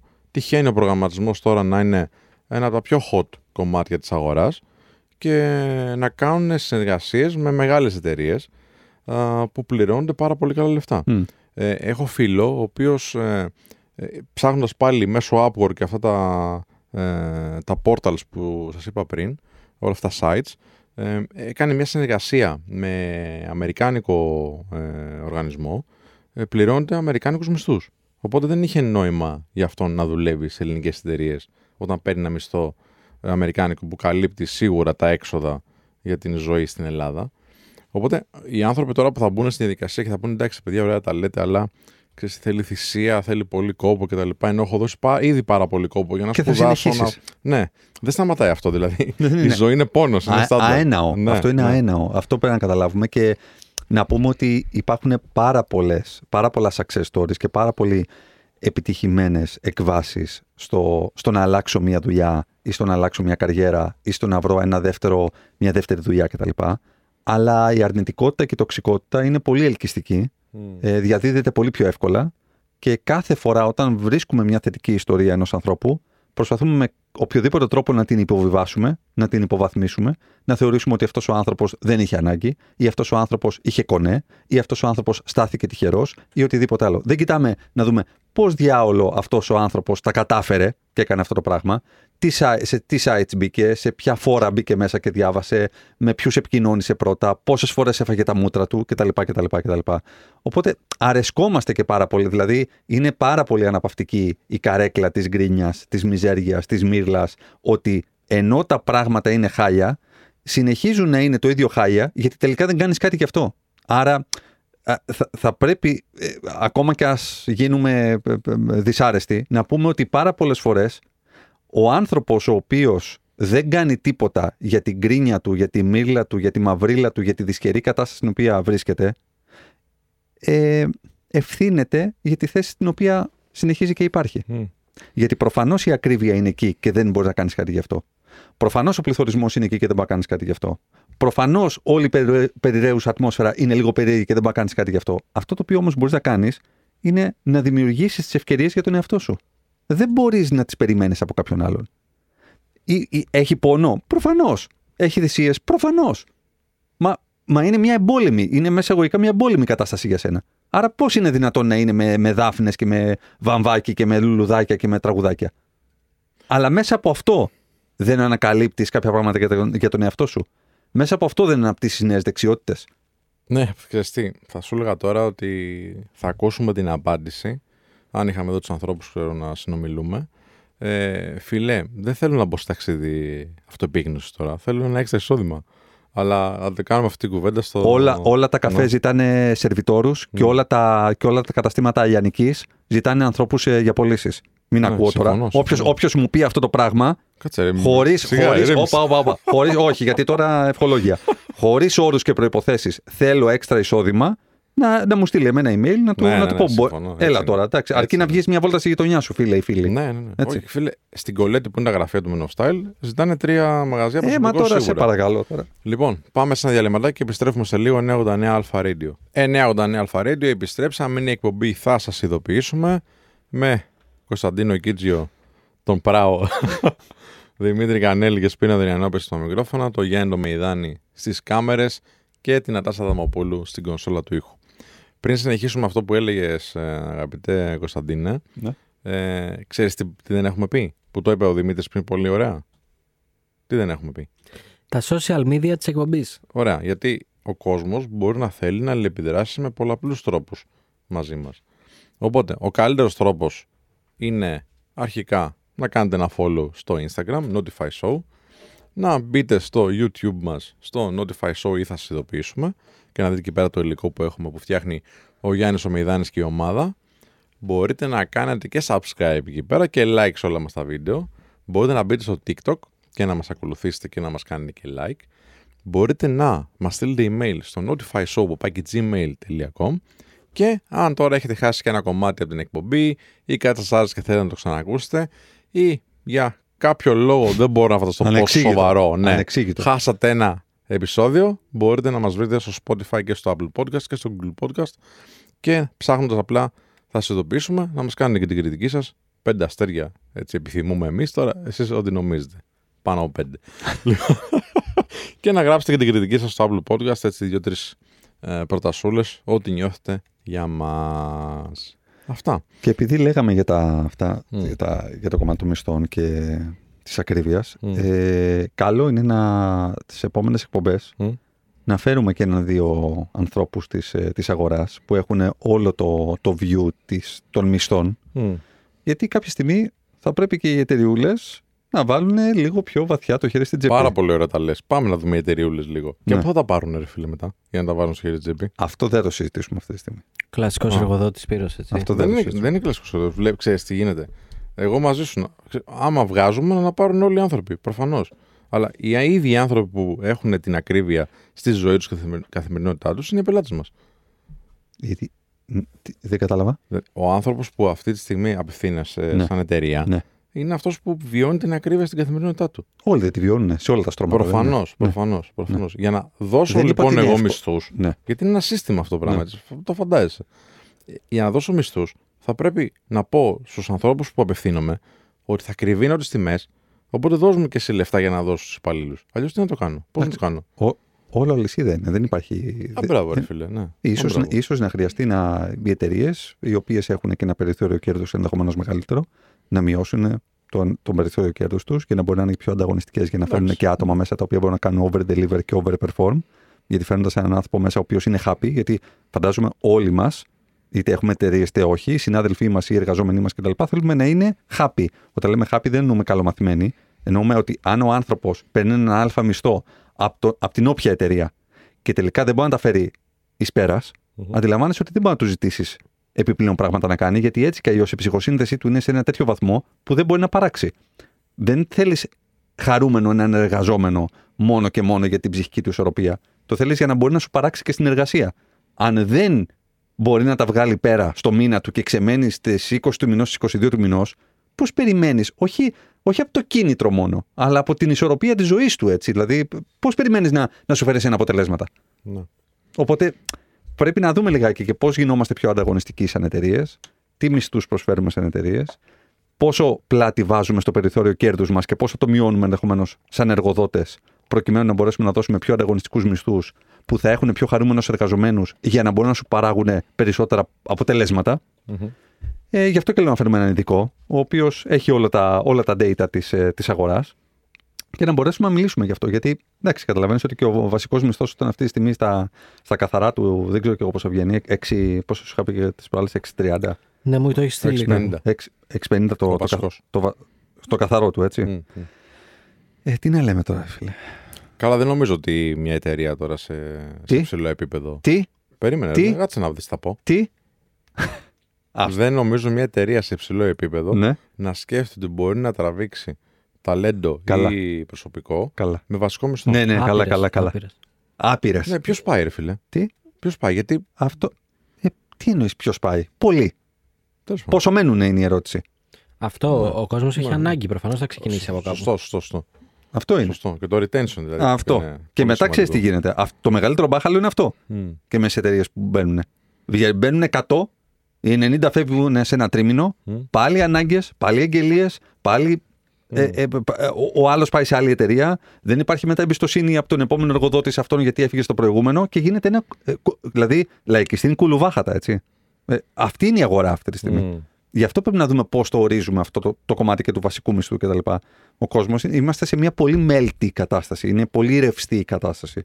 Και ειδικά για θέσεις οι οποίες είναι ξέρεις, πιο, πιο, πώς να το πω τώρα, πιο commoditized, που είναι πιο χαμηλή η μισθή, Μμ. ρουτίνας, δουλειές κτλ. κτλ, κτλ. Δεν είναι.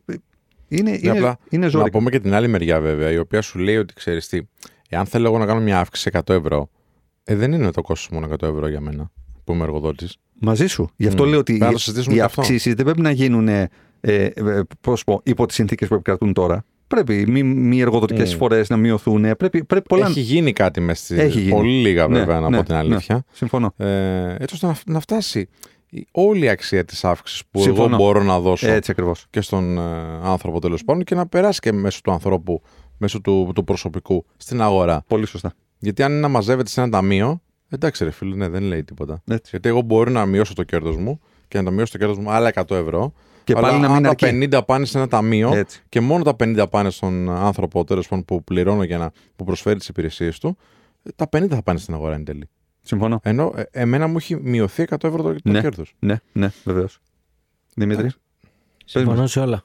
Γιατί... Ναι, σε όλα, ναι, σε όλα. Ναι, σε όλα. Είσαι έτοιμος για πολιτική καριέρα, φίλε. Σε ευχαριστώ, φίλαν, και εγώ δεν σε έχω προσβάλει έτσι, αλλά οκ. Προχωράμε όπως τη βρίσκει ο καθένας. Θα κατέβαινε στη, στην πολιτική μ, υπό προϋποθέσεις. Ε, Ναι, με το κόμμα δεν, Ελλήνων θα κατε- Gamers. δεν θα κατέβαινα, μάλλον όχι. Κόμμα Ελλήνων Gamer. Όχι, γιατί όχι. το έχει το έχεις στο μυαλό σου έτσι όπως είναι λίγο τώρα. ε, Οπότε λες, φαντάζομαι. Όχι και να αλλάξει. Δεν μπορώ να, να είμαι τόσο team player και ελεγχόμενος. Δεν ισχύει μόνο για την πολιτική. Όπως επίσης δεν θα επέστρεψα εταιρεία αυτή τη στιγμή. Δεν, μπορώ- δεν νομίζω ότι μπορώ να συνεπάρξω αυτή τη στιγμή. με άλλους. unemployable. Ναι, είμαι. Και εγώ το Νομίζω πιστεύω είμαι. αυτό για τον εαυτό μου, βέβαια. Βέβαια, εδώ είσαι team player, ασχέτως αν μας φέρεσαι πολύ άσχημα. Τι που λες, θα σε ακούσεις κανείς για να το πιστέψει, ρε φίλε, να πούμε. Μόνο μαξιλαράκια για το ποπό σα δεν σας έχω φέρει εδώ πέρα. Θα έπρεπε. Κανονικά πρέπει να έχω φέρει, ναι. Έτσι. Ε, τώρα που το αναγνώρισες, στην επόμενη εκπομπή το περιμένουμε. Πήρα το feedback, το Ναι. constructive feedback Έτσι. και θα επιστρέψω πίσω ε, Καλύτερος. βελτιωμένος και Έτσι. καλύτερος. Ναι. Και όλοι μαζί θα επιστρέψουμε μετά από ένα μικρό διαλυματάκι. Σε λιγάκι λοιπόν 989 Αλφα Radio. 989 Αλφα Radio επιστρέψαμε, είναι η εκπομπή θα σας ειδοποιήσουμε και συζητάμε εδώ για ακρίβειες. Έχει πάρει φωτιά η ομάδα. Ναι, τι. Κάνετε χορευτικά εδώ πέρα όμορφα. Αφού δεν μας βλέπει κανείς. Α, όχι, έχουμε κάμερες. Και γιατί έχουμε, κάμερες; κάμερες, Γιατί έχουμε YouTube κανάλι και TikTok. Γιατί... Και Instagram, ε. Και Instagram ναι, ότι το βγάζουμε εκεί, Χαμός, τα βγάζουμε χαμός, εκεί. πραγματικά χαμός. Εντάξει, είμαστε παντού. Δηλαδή είναι μια omni-channel εκπομπή. Ναι. Ξέρεις τι σκέφτομαι, να κάνουμε ένα live κάποια στιγμή. Τι εννοείς; Να βγούμε στα, στα social media την ώρα που κάνουμε την εκπομπή να, Α, να κάνουμε να live. μας stream. βλέπει ο Α, κόσμος. ναι. Live stream. Ναι. Ναι, με, εννοείται μπορούμε Δεν να το ξέρω σε ποιο προγραμματίσουμε. θα μας Κάποια στιγμή βολεύει. το 24 βολεύει. Πιστεύω θα βόλευε καλύτερα το TikTok. Που είμαστε και Ναι. πιο trendy, Ναι, ναι, ναι, είμαστε ναι. και εμείς του χορού. Ναι, ναι. Να βοηθήσουμε και τα brands να πάρουν ε, έτσι λίγο θάρρος να, να μπουν στο TikTok σιγά σιγά. Αχ, Τι λέτε; Αχ, μεγάλος καημός, ε. Μπορούμε να το, να το κάνουμε όποτε θέλετε. Κάτι θυμήθηκα, δεν. Εγώ είμαι διαθέσιμος. Να. Ε, μπορούμε να συζητήσουμε κάτι που με απασχολεί. Οχ. Θέλετε να συζητήσουμε λίγο για την, ε, αυτό το transformation που γίνεται στο Το κομμάτι, μετασχηματισμό το μετασχηματισμό στο κομμάτι του last mile. Του τελευταίου μιλίου. Ναι. Ε, μ, Δεν ξέρω τι εξελίξει έχει τελευταία. Ξέρω δεν, είναι, γενικά τι δεν είναι γίνεται. τελευταία. Είναι ότι παρατηρείτε ότι ξαφνικά γίνεται ένας αγώνας για το ποια εταιρεία courier ή marketplace θα προλάβει να βάλει περισσότερα κουτιά σε γειτονιές για να μπορεί ο κόσμος να παραλαμβάνει. Και υπάρχει Box Now, υπάρχει ACS που Μμ, βάζει, μμ. υπάρχει το Scrooge που βάζει, τα Scrooge, Scrooge ναι, Points. όντως, ναι. Ε, και τώρα λένε θα βγουν άλλες δύο-τρεις εταιρείες που θα βάλουν και αυτές. Ε, μ, δεν θυμάμαι ποιο, ποιο έχει τα, τα μεγαλύτερα σε νούμερο. Μμ, Σε πλήθος. Τα πιο πολλά σε πλήθος, ναι. Ε, νομίζω είναι το Box Now που έχει τα περισσότερα. Ναι, ναι, νομίζω Scrooge. Έχω δει πιο πολλά Scrooge μπαλ, δεν είμαι σίγουρος. Ε, Πάντως είναι αδιανόητο ότι πώς αλλάζει. Γιατί, γιατί εγώ, παιδιά, μια φορά έβαλα σε point, έτσι, σε box. Και; Δεν ξαναβάλα με τα courier ποτέ.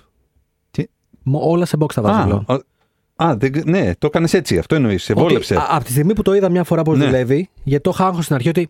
Όχι, τώρα πού να πηγαίνω στο Ναι. κουτί, εδώ μου τα φέρνω στο σπίτι. Αλλά έτσι όπως έχουν εξελιχθεί τα courier, Μμ. δεν στο φέρνεις στο σπίτι. Γιατί άμα λείπεις, δεν φεύγει. Ναι, Αφήνει ναι. χαρτί, δεν τους βρίσκεις ποτέ. Ναι. Άμα είσαι εκεί, ε, όχι, δεν παίρνει τηλέφωνο. Άμα δεν απαντήσει κανεί στο κουδούνι. Φεύγει. Πάλι δεν τους βρίσκεις ποτέ. Παίρνεις τα κεντρικά, δεν ξέρουμε, σου λένε. Κάνε, κόψει το λαιμό σου, κάνε ό,τι θες. Ε, οπότε δεν βγαίνει άκρη. Ενώ με το box σου λέει, το βάζεις στο κουτάκι σου, σου λέει έχεις 48 ώρες. Τέλος. Έτσι.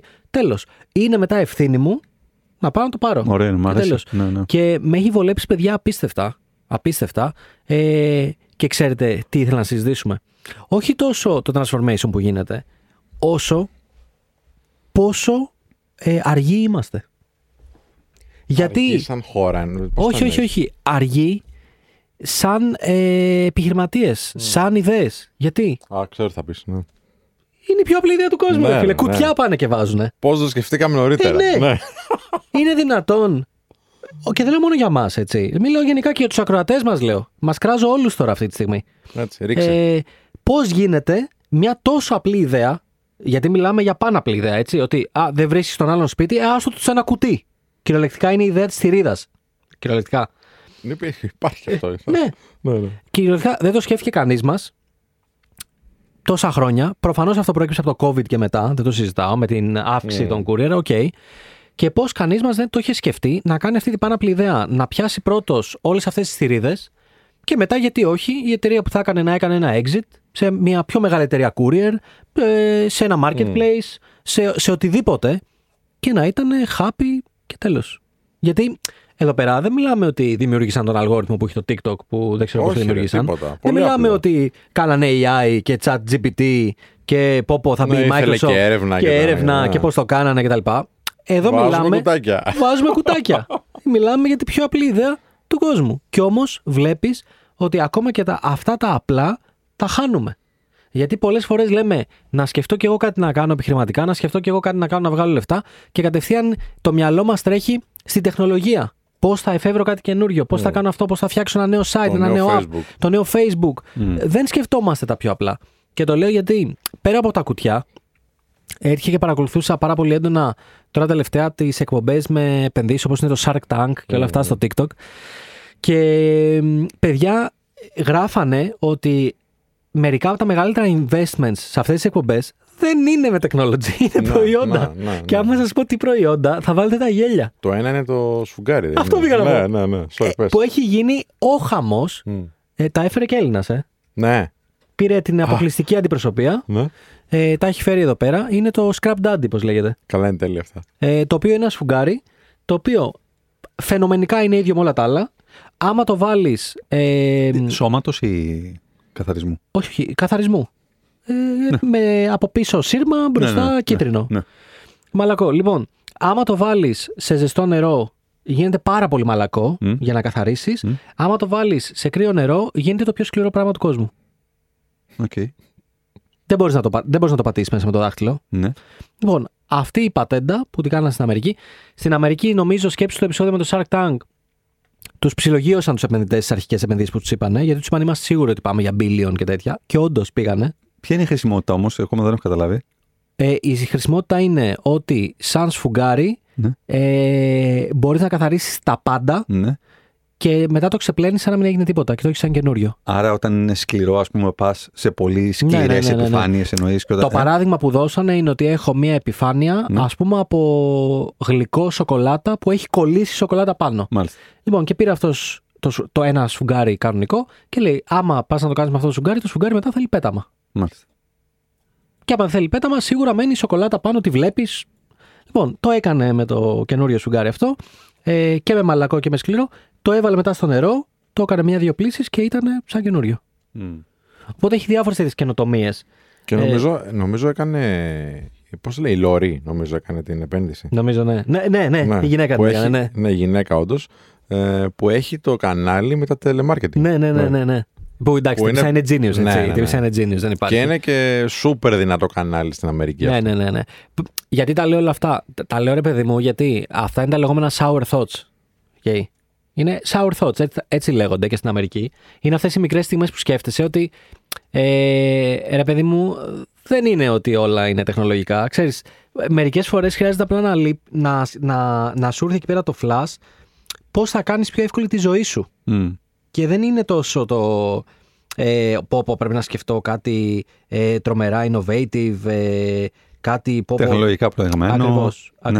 ακριβώς, ακριβώς. Ε, Βέβαια, πάντως- να πούμε για, λίγο για το last mile, τουλάχιστον για μένα, έτσι, έτσι όπως το σκέφτομαι εγώ, ότι εμ, με αφορμή την αποτυχία του σκοπού που δημιουργήθηκαν τα courier, πήγαμε σε αυτή τη λύση. ναι, Δηλαδή, απέτυχε το μοντέλο του ότι σε βρίσκω σπίτι, απέτυχε το μοντέλο του πώς επικοινωνώ κατόπιν της μη έβρεσή σου στο σπίτι, Μμ. απέτυχε το μοντέλο της επικοινωνίας μου μετά με το courier, γιατί μπορεί να πε- χρειάζεται να περιμένω 10 λεπτά στο τηλεφωνικό κέντρο. Οπότε κάναμε, κάναμε backstep εκεί. Γιατί για μένα είναι backstep το μποξάκι κάπου, γιατί με βγάζει έξω από το σπίτι. Ενώ το courier έρχεται και με βρίσκει στην άνεση του σπιτιού μου. Απλά απέτυχε Ναι. το να με βρει στην άνεση του σπιτιού μου. Ίσως ήμασταν πιο έτοιμοι σαν χώρα να το κάνουμε αυτό. Να σου πω την αλήθεια. Το ξέρω το συγκεκριμένο μοντέλο δουλεύει πολύ καιρό σε, σε Εξαιρετικό. άλλες χώρες. Ναι. Ε, δεν νομίζω ότι αν έλεγες σε έναν άνθρωπο πριν τον κορονοϊό, εντάξει, θα έχεις ένα box απ' έξω, ένα κουτί και θα πηγαίνεις, ξέρω εγώ, στα, στα 5 λεπτά το σπίτι σου. Θα σου λέει γιατί να μην περιμένει το courier; Ναι. Ναι, ναι. νομίζω τώρα είμαστε πιο έτοιμοι. Ναι, γιατί full, full, ναι. είδανε τις αδυναμίες που σου τα Συμφωνώ. λες. Συμφωνώ. Και σου λέω και τώρα από το, το να σκεφτήκατε; ψάχνουμε. Όχι, δεν το Όχι, σκεφτήκατε. όχι, δεν το συμφωνώ. Μου αρέσει Λοιπόν. η προσέγγιση που κάνεις. Βρήκα και από ένα newsletter που ακολουθώ που έχει section sour thoughts. Θα σας διαβάσω τρία που μου άρεσαν πάρα πολύ. Ναι, για να πες. τα μοιραστώ και με το κοινό. Το πρώτο είναι. Θα τα πω στα αγγλικά και μετά τα λέμε και στα ελληνικά. Το πρώτο είναι You don't have to raise your hand when knocking on the door. Δηλαδή ότι δεν χρειάζεται να σηκώσεις το χέρι σου να χτυπάς την πόρτα. Που όλοι σηκώνουμε το χέρι και χτυπάμε ψηλά. Ναι. Τύπου όπου και να χτυπήσεις, θα σε ακούσει αυτός που είναι μέσα. Δεν, δεν αλλάζει κάτι. Ε, το δεύτερο που μου άρεσε πάρα πολύ είναι το ε, We're never really taught the law. We are either expected to already know it or just pick it up along the way. Ποτέ δεν μαθαίνουμε τους νόμους. Άμα το σκεφτείτε. Απλά μας λένε στην πορεία ότι αυτό είναι κακό, μην το κάνεις, θα πας φυλακή. Και ή κάνεις κάτι παράνομο και μαθαίνεις ότι α, αυτό ήταν παράνομο. Τρελό, έτσι. Και το τρίτο, που το βρήκα το αγαπημένο μου, ε, πρακτικά οι διακοπές είναι microdose on being rich. ότι οι διακοπές που κάνουμε είναι μικρές στιγμές σαν να ήσουν πλούσιο. Μ' άρεσαν και τα τρία πάρα πολύ και ήθελα να τα μοιραστώ. Ναι, ξέρω τι διακοπές κάνεις βέβαια. Ό,τι διακοπέ και να κάνεις, φίλε. Είναι- δεν χρειάζεται να δουλεύεις, λες. Αυτό. ναι. Ότι στην ουσία είναι macro dose on being rich. Γιατί όταν είσαι διακοπές.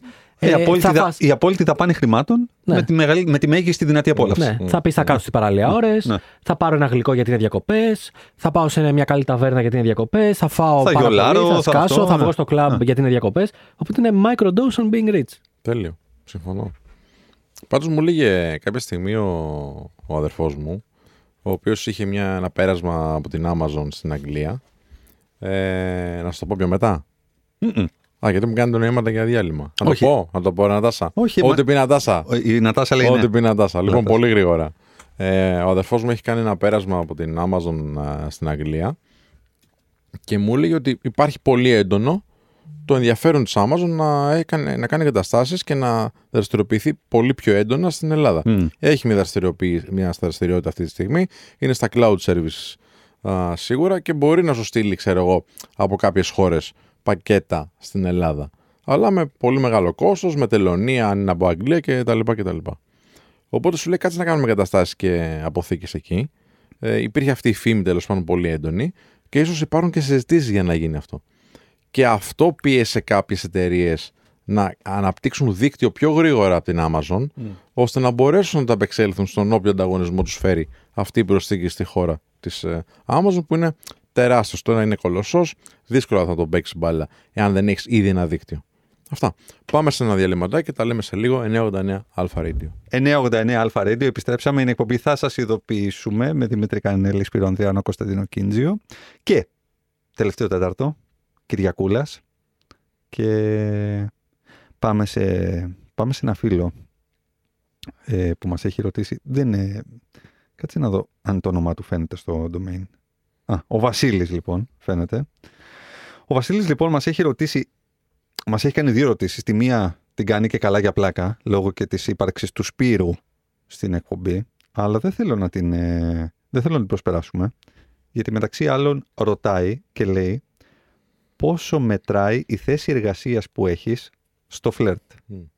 Οπότε νομίζω φίλε ότι αυτό είναι όλο δικό σου. Ε, Ναι, εντάξει, τώρα αυτό μπορείς να το προσεγγίσεις με δύο τρόπους. Ο πρώτος τρόπος είναι τι πιστεύεις εσύ για τη θέση εργασίας που έχεις. Αν εσένα σε επηρεάζει με κάποιο τρόπο, το να είσαι, ξέρω εγώ, ε, υπάλληλο στο Δήμο στην, ε, στους ε, δρόμους που καθαρίζουν. καθαριότητα, ναι. Ναι. Ή είσαι ο διευθυντής σε μια πολυεθνική. Εντάξει. Αν εσένα δεν σε ενοχλεί, δεν θα ενοχλεί κανέναν άλλον που ε, θα προσεγγίσει με κάποιο ερωτικό σκοπό. Από εκεί πέρα ξέρεις τι παίζει ρόλο. Δεν παίζει ρόλο τόσο η θέση εργασίας όσο το στάτους. Μμ. Και το στάτους είναι το σύνολο των ικανοτήτων που έχεις επιδείξει στην κοινωνία. Οπότε, ειδικώς, ας πούμε, αν μιλάμε από έναν άντρα προ μια γυναίκα, το στάτους δείχνει ότι ξέρεις ότι έχεις κάποιες ικανότητες και πετυχαίνεις. Και αυτές οι ικανότητες μπορούν να καλύψουν κάποια ένστικτα που έχει η γυναίκα και να δημιουργήσουν έλξη. Μμ. Οπότε, με αυτή την προοπτική, ναι, παίζει ρόλο. Δεν παίζει ρόλο όμως να πεις ότι Α, εγώ είμαι ο τάδε διευθυντής και πρέπει να το δείξω γιατί έτσι ε, το κορίτσι ή τέλος πάντων ο σύντροφος ή η σύντροφος θα νιώσει κάπως καλύτερα για μένα. Παίζει ρόλο πάρα πολύ το τι συμπεριφορά έχεις, ε, το πώς βλέπεις τον εαυτό σου και πώς αλληλεπιδράς με τους άλλους ανθρώπους την ώρα που τους γνωρίζεις. Είτε είσαι ένας άνθρωπος στην οδοποιία, οδοκαθαρισμό κτλ., είτε είσαι ε, ο μεγαλύτερος στάρ του Hollywood. Μμ. Από την εμπειρία σου, πώς βλέπεις ότι οι γυναίκες ε, ρανκάρουν το, τη θέση εργασίας; Είναι η δεύτερη ερώτηση που κάνουν. Η δεύτερη. Είναι σημαντική γιατί για αυτές είναι ένας τρόπος να καταλάβουν ε, πόσο ικανός είσαι. Η πρώτη ποια είναι; Μισό λεπτό, Το μισό όνομά λεπτό. σου. Μισό λεπτό, μισό. Πόσο ικανός είσαι; Δεν είναι για να καταλάβουν στάτους και χρήμα; Αυτό, αυτό έλεγα πριν. Ότι το στάτου συνδέεται απόλυτα με τις ικανότητες που έχεις. Εντάξει, εγώ θα το βάζα τρία διαφορετικά Δεν, δεν πράγματα. μετράει το χρήμα τόσο πολύ. Έχει να κάνει με τις προοπτικές που έχεις στην, ε, στην κοινωνία και στη ζωή. Άρα Δηλαδή, μπορεί να είσαι θα πω. 25 χρονών, βλέπουν την προοπτική, δεν τους νοιάζει το τι έχεις στην τράπεζα. Και με ένα φίλε, σε όλα μου τα χρόνια και καταλαβαίνω ότι έχουμε ασχοληθεί πάρα πολύ με το θέμα. Δεν με έχει ρωτήσει ποτέ μια γυναίκα, ξέρω πόσα χρήματα έχω. Δεν είναι θέμα πόσα. Ούτε, ούτε φαίνεται Δεν θα σε πάρα ρωτήσει πολύ από τον έτσι. τρόπο που ζω. Δεν θα σε ρωτήσει Ναι. έτσι, αλλά θέλω να πω ότι Προσπαθεί. αυτή η ερώτηση της θέσης εργασίας δεν είναι μία τρίενα που το ένα είναι αντίληψη στάτους κοινωνικού, το δεύτερο είναι αντίληψη ε, ευρωστίας ημί και το τρίτο είναι μ, ικανότητες παύλα φιλοδοξίας.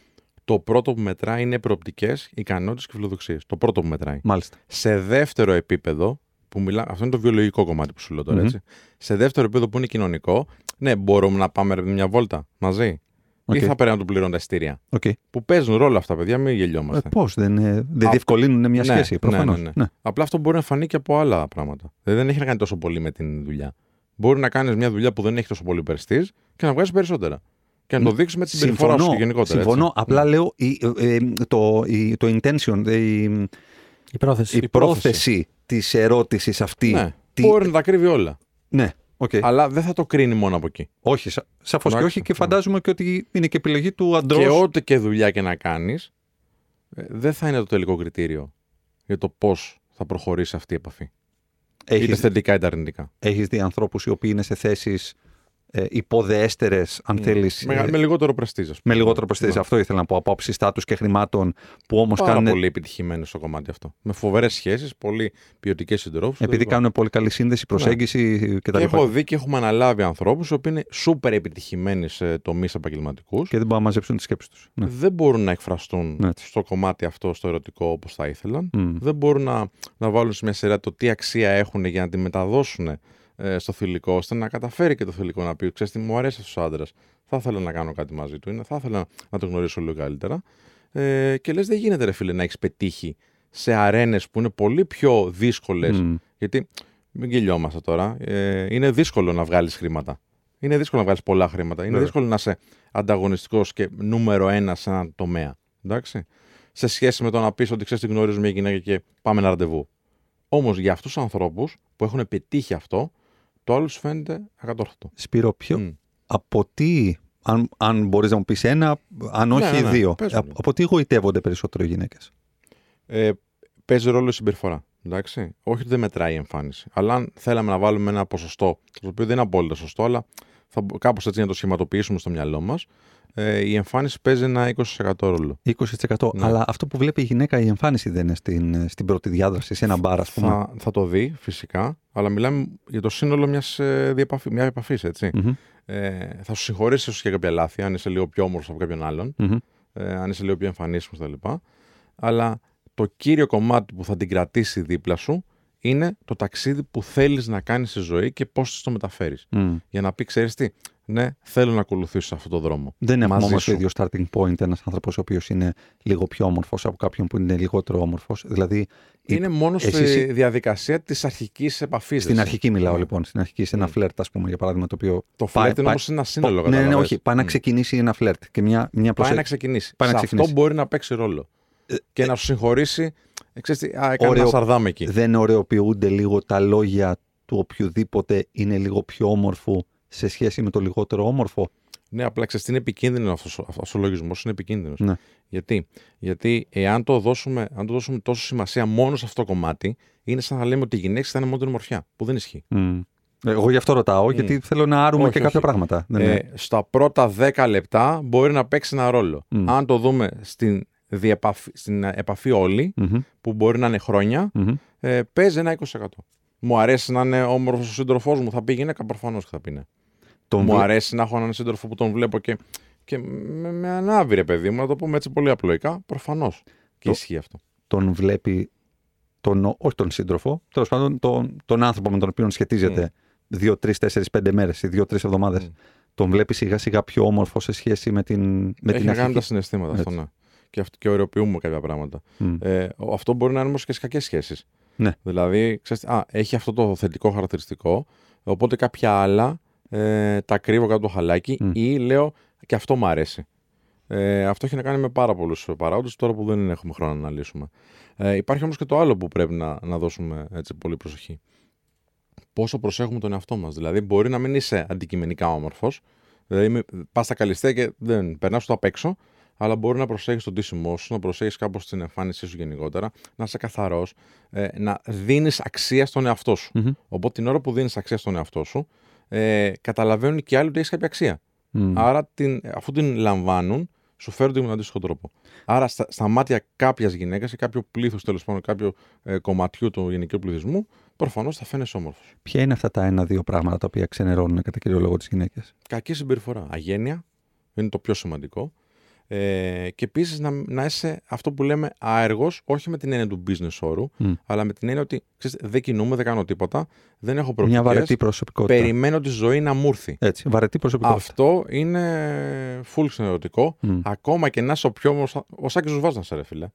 Και να έχεις. Και ο Σάκης Ρουβάς είναι σούπερ επιτυχημένος. Δεν είναι μόνο ότι είναι όμορφος. Βέβαια. Γι' αυτό και έχει τόσο τεράστιο fan club στο γενικό κοινό. Μμ. Α, ακόμα και να είσαι λοιπόν ο καλύτερος από θέμα εμφάνισης, ακόμα και να τυφλώθηκε σε εισαγωγικά και να σε ερωτεύτηκε ακαριέα, εάν δει ότι είσαι ένας άνθρωπος ο οποίος δεν αναλαμβάνει τις ευθύνες του, δεν έχει τη ζωή στα χέρια του, Μμ. πολύ γρήγορα αυτό το πράγμα θα, θα, θα ρει. Μάλιστα. Οκ. Πάμε να συνεχίσουμε. Έχει και μια άλλη ερώτηση ο άνθρωπος. Ε. Ε, ναι, μισό. Ε, ε, ε, από χρόνο πώς είμαστε, είμαστε, εντάξει. Ωραία. Λοιπόν, ε, μ, ρωτάει εμένα. Άμα θέλουν περισσότερα από τους άνθρωπους, θα μπουν στο YouTube κανάλι του Men of Style. Εννοείται, Ε, θα με- το πούμε και αυτό. εννοείται, εννοείται, εννοείται. Και, και απαντάμε και σε αυτές τις ερωτήσεις. Έτσι. Δεν είναι, το business δεν, είναι, δε- δεν αποκλείει τη, τη ζωή. Έτσι. Δηλαδή, μπορεί να είσαι πολύ επιτυχημένος στο business και να, να είσαι totally αποτυχημένος στο κομμάτι της ερωτικής ε, Τα συνέβρασης. λέει και... πολύ ωραία ο Χρήσο Πανίκα, ο συνεταιρό μου στο Men of Style. Λέει ότι όλα είναι θέμα διαπραγμάτευσης. Και στα ερωτικά και στα, στο κομμάτι του business.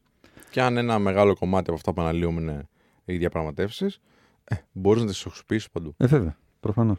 Και όλα όσα λέμε έχουν, κάνουν apply και έχουν εφαρμογή και στην ε, πραγματική ζωή, ενώ στην κοινωνική, ερωτική, φιλική. Γιατί δεν κτλ. είναι το ραντεβού πώληση. Αυτό είναι. Πας στο Μα- ραντεβού, γιατί δεν τι είναι. Το, in- το, Έτσι. ε, το interview Ναι, ναι, που ναι. κάνουμε το πρώτο ραντεβού στο φλερτ, δεν είναι. Έτσι, έτσι, Ε, έτσι. Δεν Πολύ ωραία. μακιγιάρεσαι, Έχει, έχει δεν, αναλογία πολύ μακιγιάρεσαι, καλή. δεν βάζεις κολόνια σου, δεν δίνεσαι καλά για να πας Εγώ να δεν αρέσεις. μακιγιάρομαι τώρα, εσύ δεν ξέρω πώς πας. Ε, το, το τέτοιο, για να μην γυαλίζει. Καλά, zoom. τι λέει, ρε φίλε, εννοείται. Πας καλά. Όταν σκάει ο ήλιος πάνω, τυφλώνει τον απέναντι. Εντάξει, δεν έχουν πρόβλημα. Λοιπόν. Λοιπόν. Όπως βολεύεις. Εντάξει, όπως βολεύει το καθένας. Ναι. λοιπόν, κάτσε, να βγάλω- κάτσε γιατί με ενοχλεί λίγο το eyeliner. Ναι. λοιπόν, ε, με ρωτάει λοιπόν. Έχω ένα καλό να σου προτείνω. Ο φίλο. Α! ε, Ήθελες το έναυσμα για να, για να εκδηλωθείς τελικά. λοιπόν, ε, ρωτάει εμένα προσωπικά, λέει για ένα 40χρονο με παιδιά. Όχι, ε, ρωτάει εμένα, ε, ε, ε, υποτιθέμενα για έναν 40χρονο με παιδιά, πόσο εύκολο είναι να αφήνει μια θέση εργασίας που δεν περνάει καλά με την αβεβαιότητα που υπάρχει και προσωπική ερώτηση μετά στο Δημήτρη. Ε, θα απαντήσω ευθέως.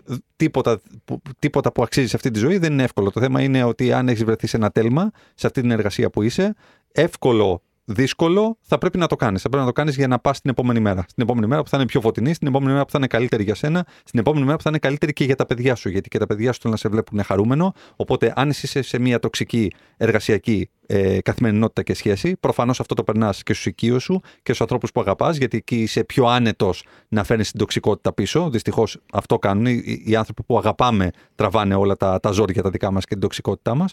Οπότε, αδερφέ μου, θα σου πω ότι καλή επιτυχία στο ψάξιμο και είμαστε και, και κοντά σου σε οτιδήποτε χρειαστείς προκειμένου να σε συμβουλεύσουμε. Ε, προσπάθησε να ανοίξεις τη νέα πόρτα της εργασιακής σου ζωής. Τίποτα δεν είναι τόσο, τόσο δύσκολο και τίποτα δεν πάει και τόσο χάλια όσο φοβόμαστε σε αυτή τη ζωή. Έτσι. Οπότε, ε, με, με, με, πραγματικά με αισιοδοξία, θα πρέπει να κοιτάξεις την επόμενη μέρα, να δεις πραγματικά είσαι καλός, να διεκδικήσεις ένα εργασιακό περιβάλλον, το οποίο εύκολο δεν θα είναι, αλλά σίγουρα δεν πρέπει να είναι τοξικό και σίγουρα δεν πρέπει να είναι άδικο. Δύο πράγματα δεν πρέπει να είναι η εργασιακή μας καθημερινότητα. Άδικη και τοξική. Να πω κάτι πάνω σε αυτό. Παρακαλώ. Τα πολύ στα που λες, να συμπληρώσω το εξής. Γιατί μας τυχαίνει πάρα πολλές φορές και στα ε, προσωπικά που τυχαίνει να αναλαμβάνουμε ανθρώπους που έχουν ε, παιδιά. Στις δύσκολες στιγμές ή στις δύσκολες καταστάσεις, δεν πρέπει να σκέφτεσαι μόνο όταν είσαι πατέρας του τι κόπο έχεις να περάσεις, ή μητέρα αντίστοιχα, έτσι. Πρέπει να σκέφτεσαι και τι παράδειγμα θα δώσεις στα παιδιά σου. Δηλαδή, τα παιδιά σου σίγουρα κάποια στιγμή θα, θα αντιμετωπίσουν κάτι δύσκολο. Ίσως κάτι σαν και αυτό που περνάς τώρα. Τι θα ήθελε να κάνουν εκείνη τη στιγμή; Οπότε εκεί πρέπει να δείξεις το δυνατό σου αυτό. Πολύ σωστά. αυτό. Πολύ σωστά. Και ε, έχει και μια. Α, τι έχουμε; Και ένα πολύ γρήγορο, πολύ πολύ γρήγορο. Ε, ε, θέλει να μάθει Java. Ε, έχει πάρει κάποια βιβλία, δεν καταλαβαίνει Χριστό. Ε, τι, τι κάνουμε, κάνει ιδιαίτερα, τι κάνουμε; Χαίρομαι που την ερώτηση που αφορούσε εμένα την αφήσατε να την απαντήσω σε 30 δεύτερα και αφορά γλώσσα προγραμματισμού και κάτι τεχνικά. Πόσο χρόνο έχω, Νατάσα; Δύο λεπτά. Δύο Ο, λεπτά. Ενάμιση, ενάμιση. ενάμιση. Ένα λεπτό. Ναι. Λοιπόν, ε, αν έχει πάρει βιβλία, τα διαβάζει, προσπαθεί να καταλάβει ο, ό,τι γράφουν αυτά μέσα στα βιβλία. Σίγουρα αυτά τα βιβλία έχουν παραδείγματα κώδικα μέσα. Ποτέ δεν διαβάζουμε παραδείγματα κώδικα σαν να διαβάζουμε μυθιστόρημα. Τι σημαίνει αυτό; Αυτό σημαίνει ότι έχουμε ανοιχτό το βιβλίο, δίπλα έχουμε ανοιχτό τον υπολογιστή και δαχτυλογραφούμε ό,τι βλέπουμε στο βιβλίο. Πρόσθετο. Το τρέχουμε, βλέπουμε τα αποτελέσματα, κάνουμε διάφορα πειράματα. Αυτό είναι το ένα κομμάτι του βιβλίου. Ακόμα και να μην έχει αγοράσει βιβλία όμως, μπορεί να μπει στο YouTube και να βρει από πάρα πολλούς YouTubers, developers, ε, tutorials και μαθήματα για Java. Ξεκινάνε από το πρώτο βήμα, που και σε βιβλίο και στο YouTube το πρώτο βήμα είναι πάντα το Hello World, πώς θα τυπώσεις δηλαδή αυτή την έκφραση. Είναι υποτίθεται το πρώτο μάθημα που πρέπει να κάνεις σε κάθε γλώσσα προγραμματισμού. Πώς τυπώνω το Hello World. Και μετά συνεχίζεις με τα μαθήματα, τι είναι μεταβλητές, τι είναι κλάσεις, τι είναι αντικείμενα ε, και πώς μπορούμε σιγά σιγά να φτιάξουμε πιο πολύπλοκα πράγματα και να μάθουμε τις εντολές. Για μένα το μόνο που έχει να αναδείξει είναι υπομονή και συνέπεια. Στην αρχή δεν καταλαβαίνεις, όσο προχωράς, it all makes sense σιγά σιγά. Για εμένα, αν αφιε- αν αφιερώνει μισή με μία ώρα κάθε βράδυ να βλέπει ένα βιντεάκι στο YouTube, σε τρεις με τέσσερις μήνες θα είναι σε ένα πολύ καλό επίπεδο. Ωραία. Οπότε πα- ε, ε, περιμένουμε μετά από τρεις μήνες να δούμε πώς έχει πάει αυτό. Οπότε notifyshop.gmail.com τα email σας. Αυτό ήταν και για σήμερα. Πάει και, αυτή, πάει και αυτό το Σαββατοκύριακο. Ε, ευχαριστούμε πάρα πολύ για την ακρόαση. Ευχαριστούμε πάρα πολύ για τα μηνύματά σας, για τις κριτικές σας, για τη συμμετοχή σας γενικότερα. Ε, καλή εβδομάδα από αύριο. Ε, να είστε όλες και όλοι καλά. Τα λέμε το επόμενο Σαββατοκύριακο, μία η ώρα done. Μέχρι τότε να είστε καλά και να προσέχετε. Για χαρά. Γεια χαρά. Μια χαρά.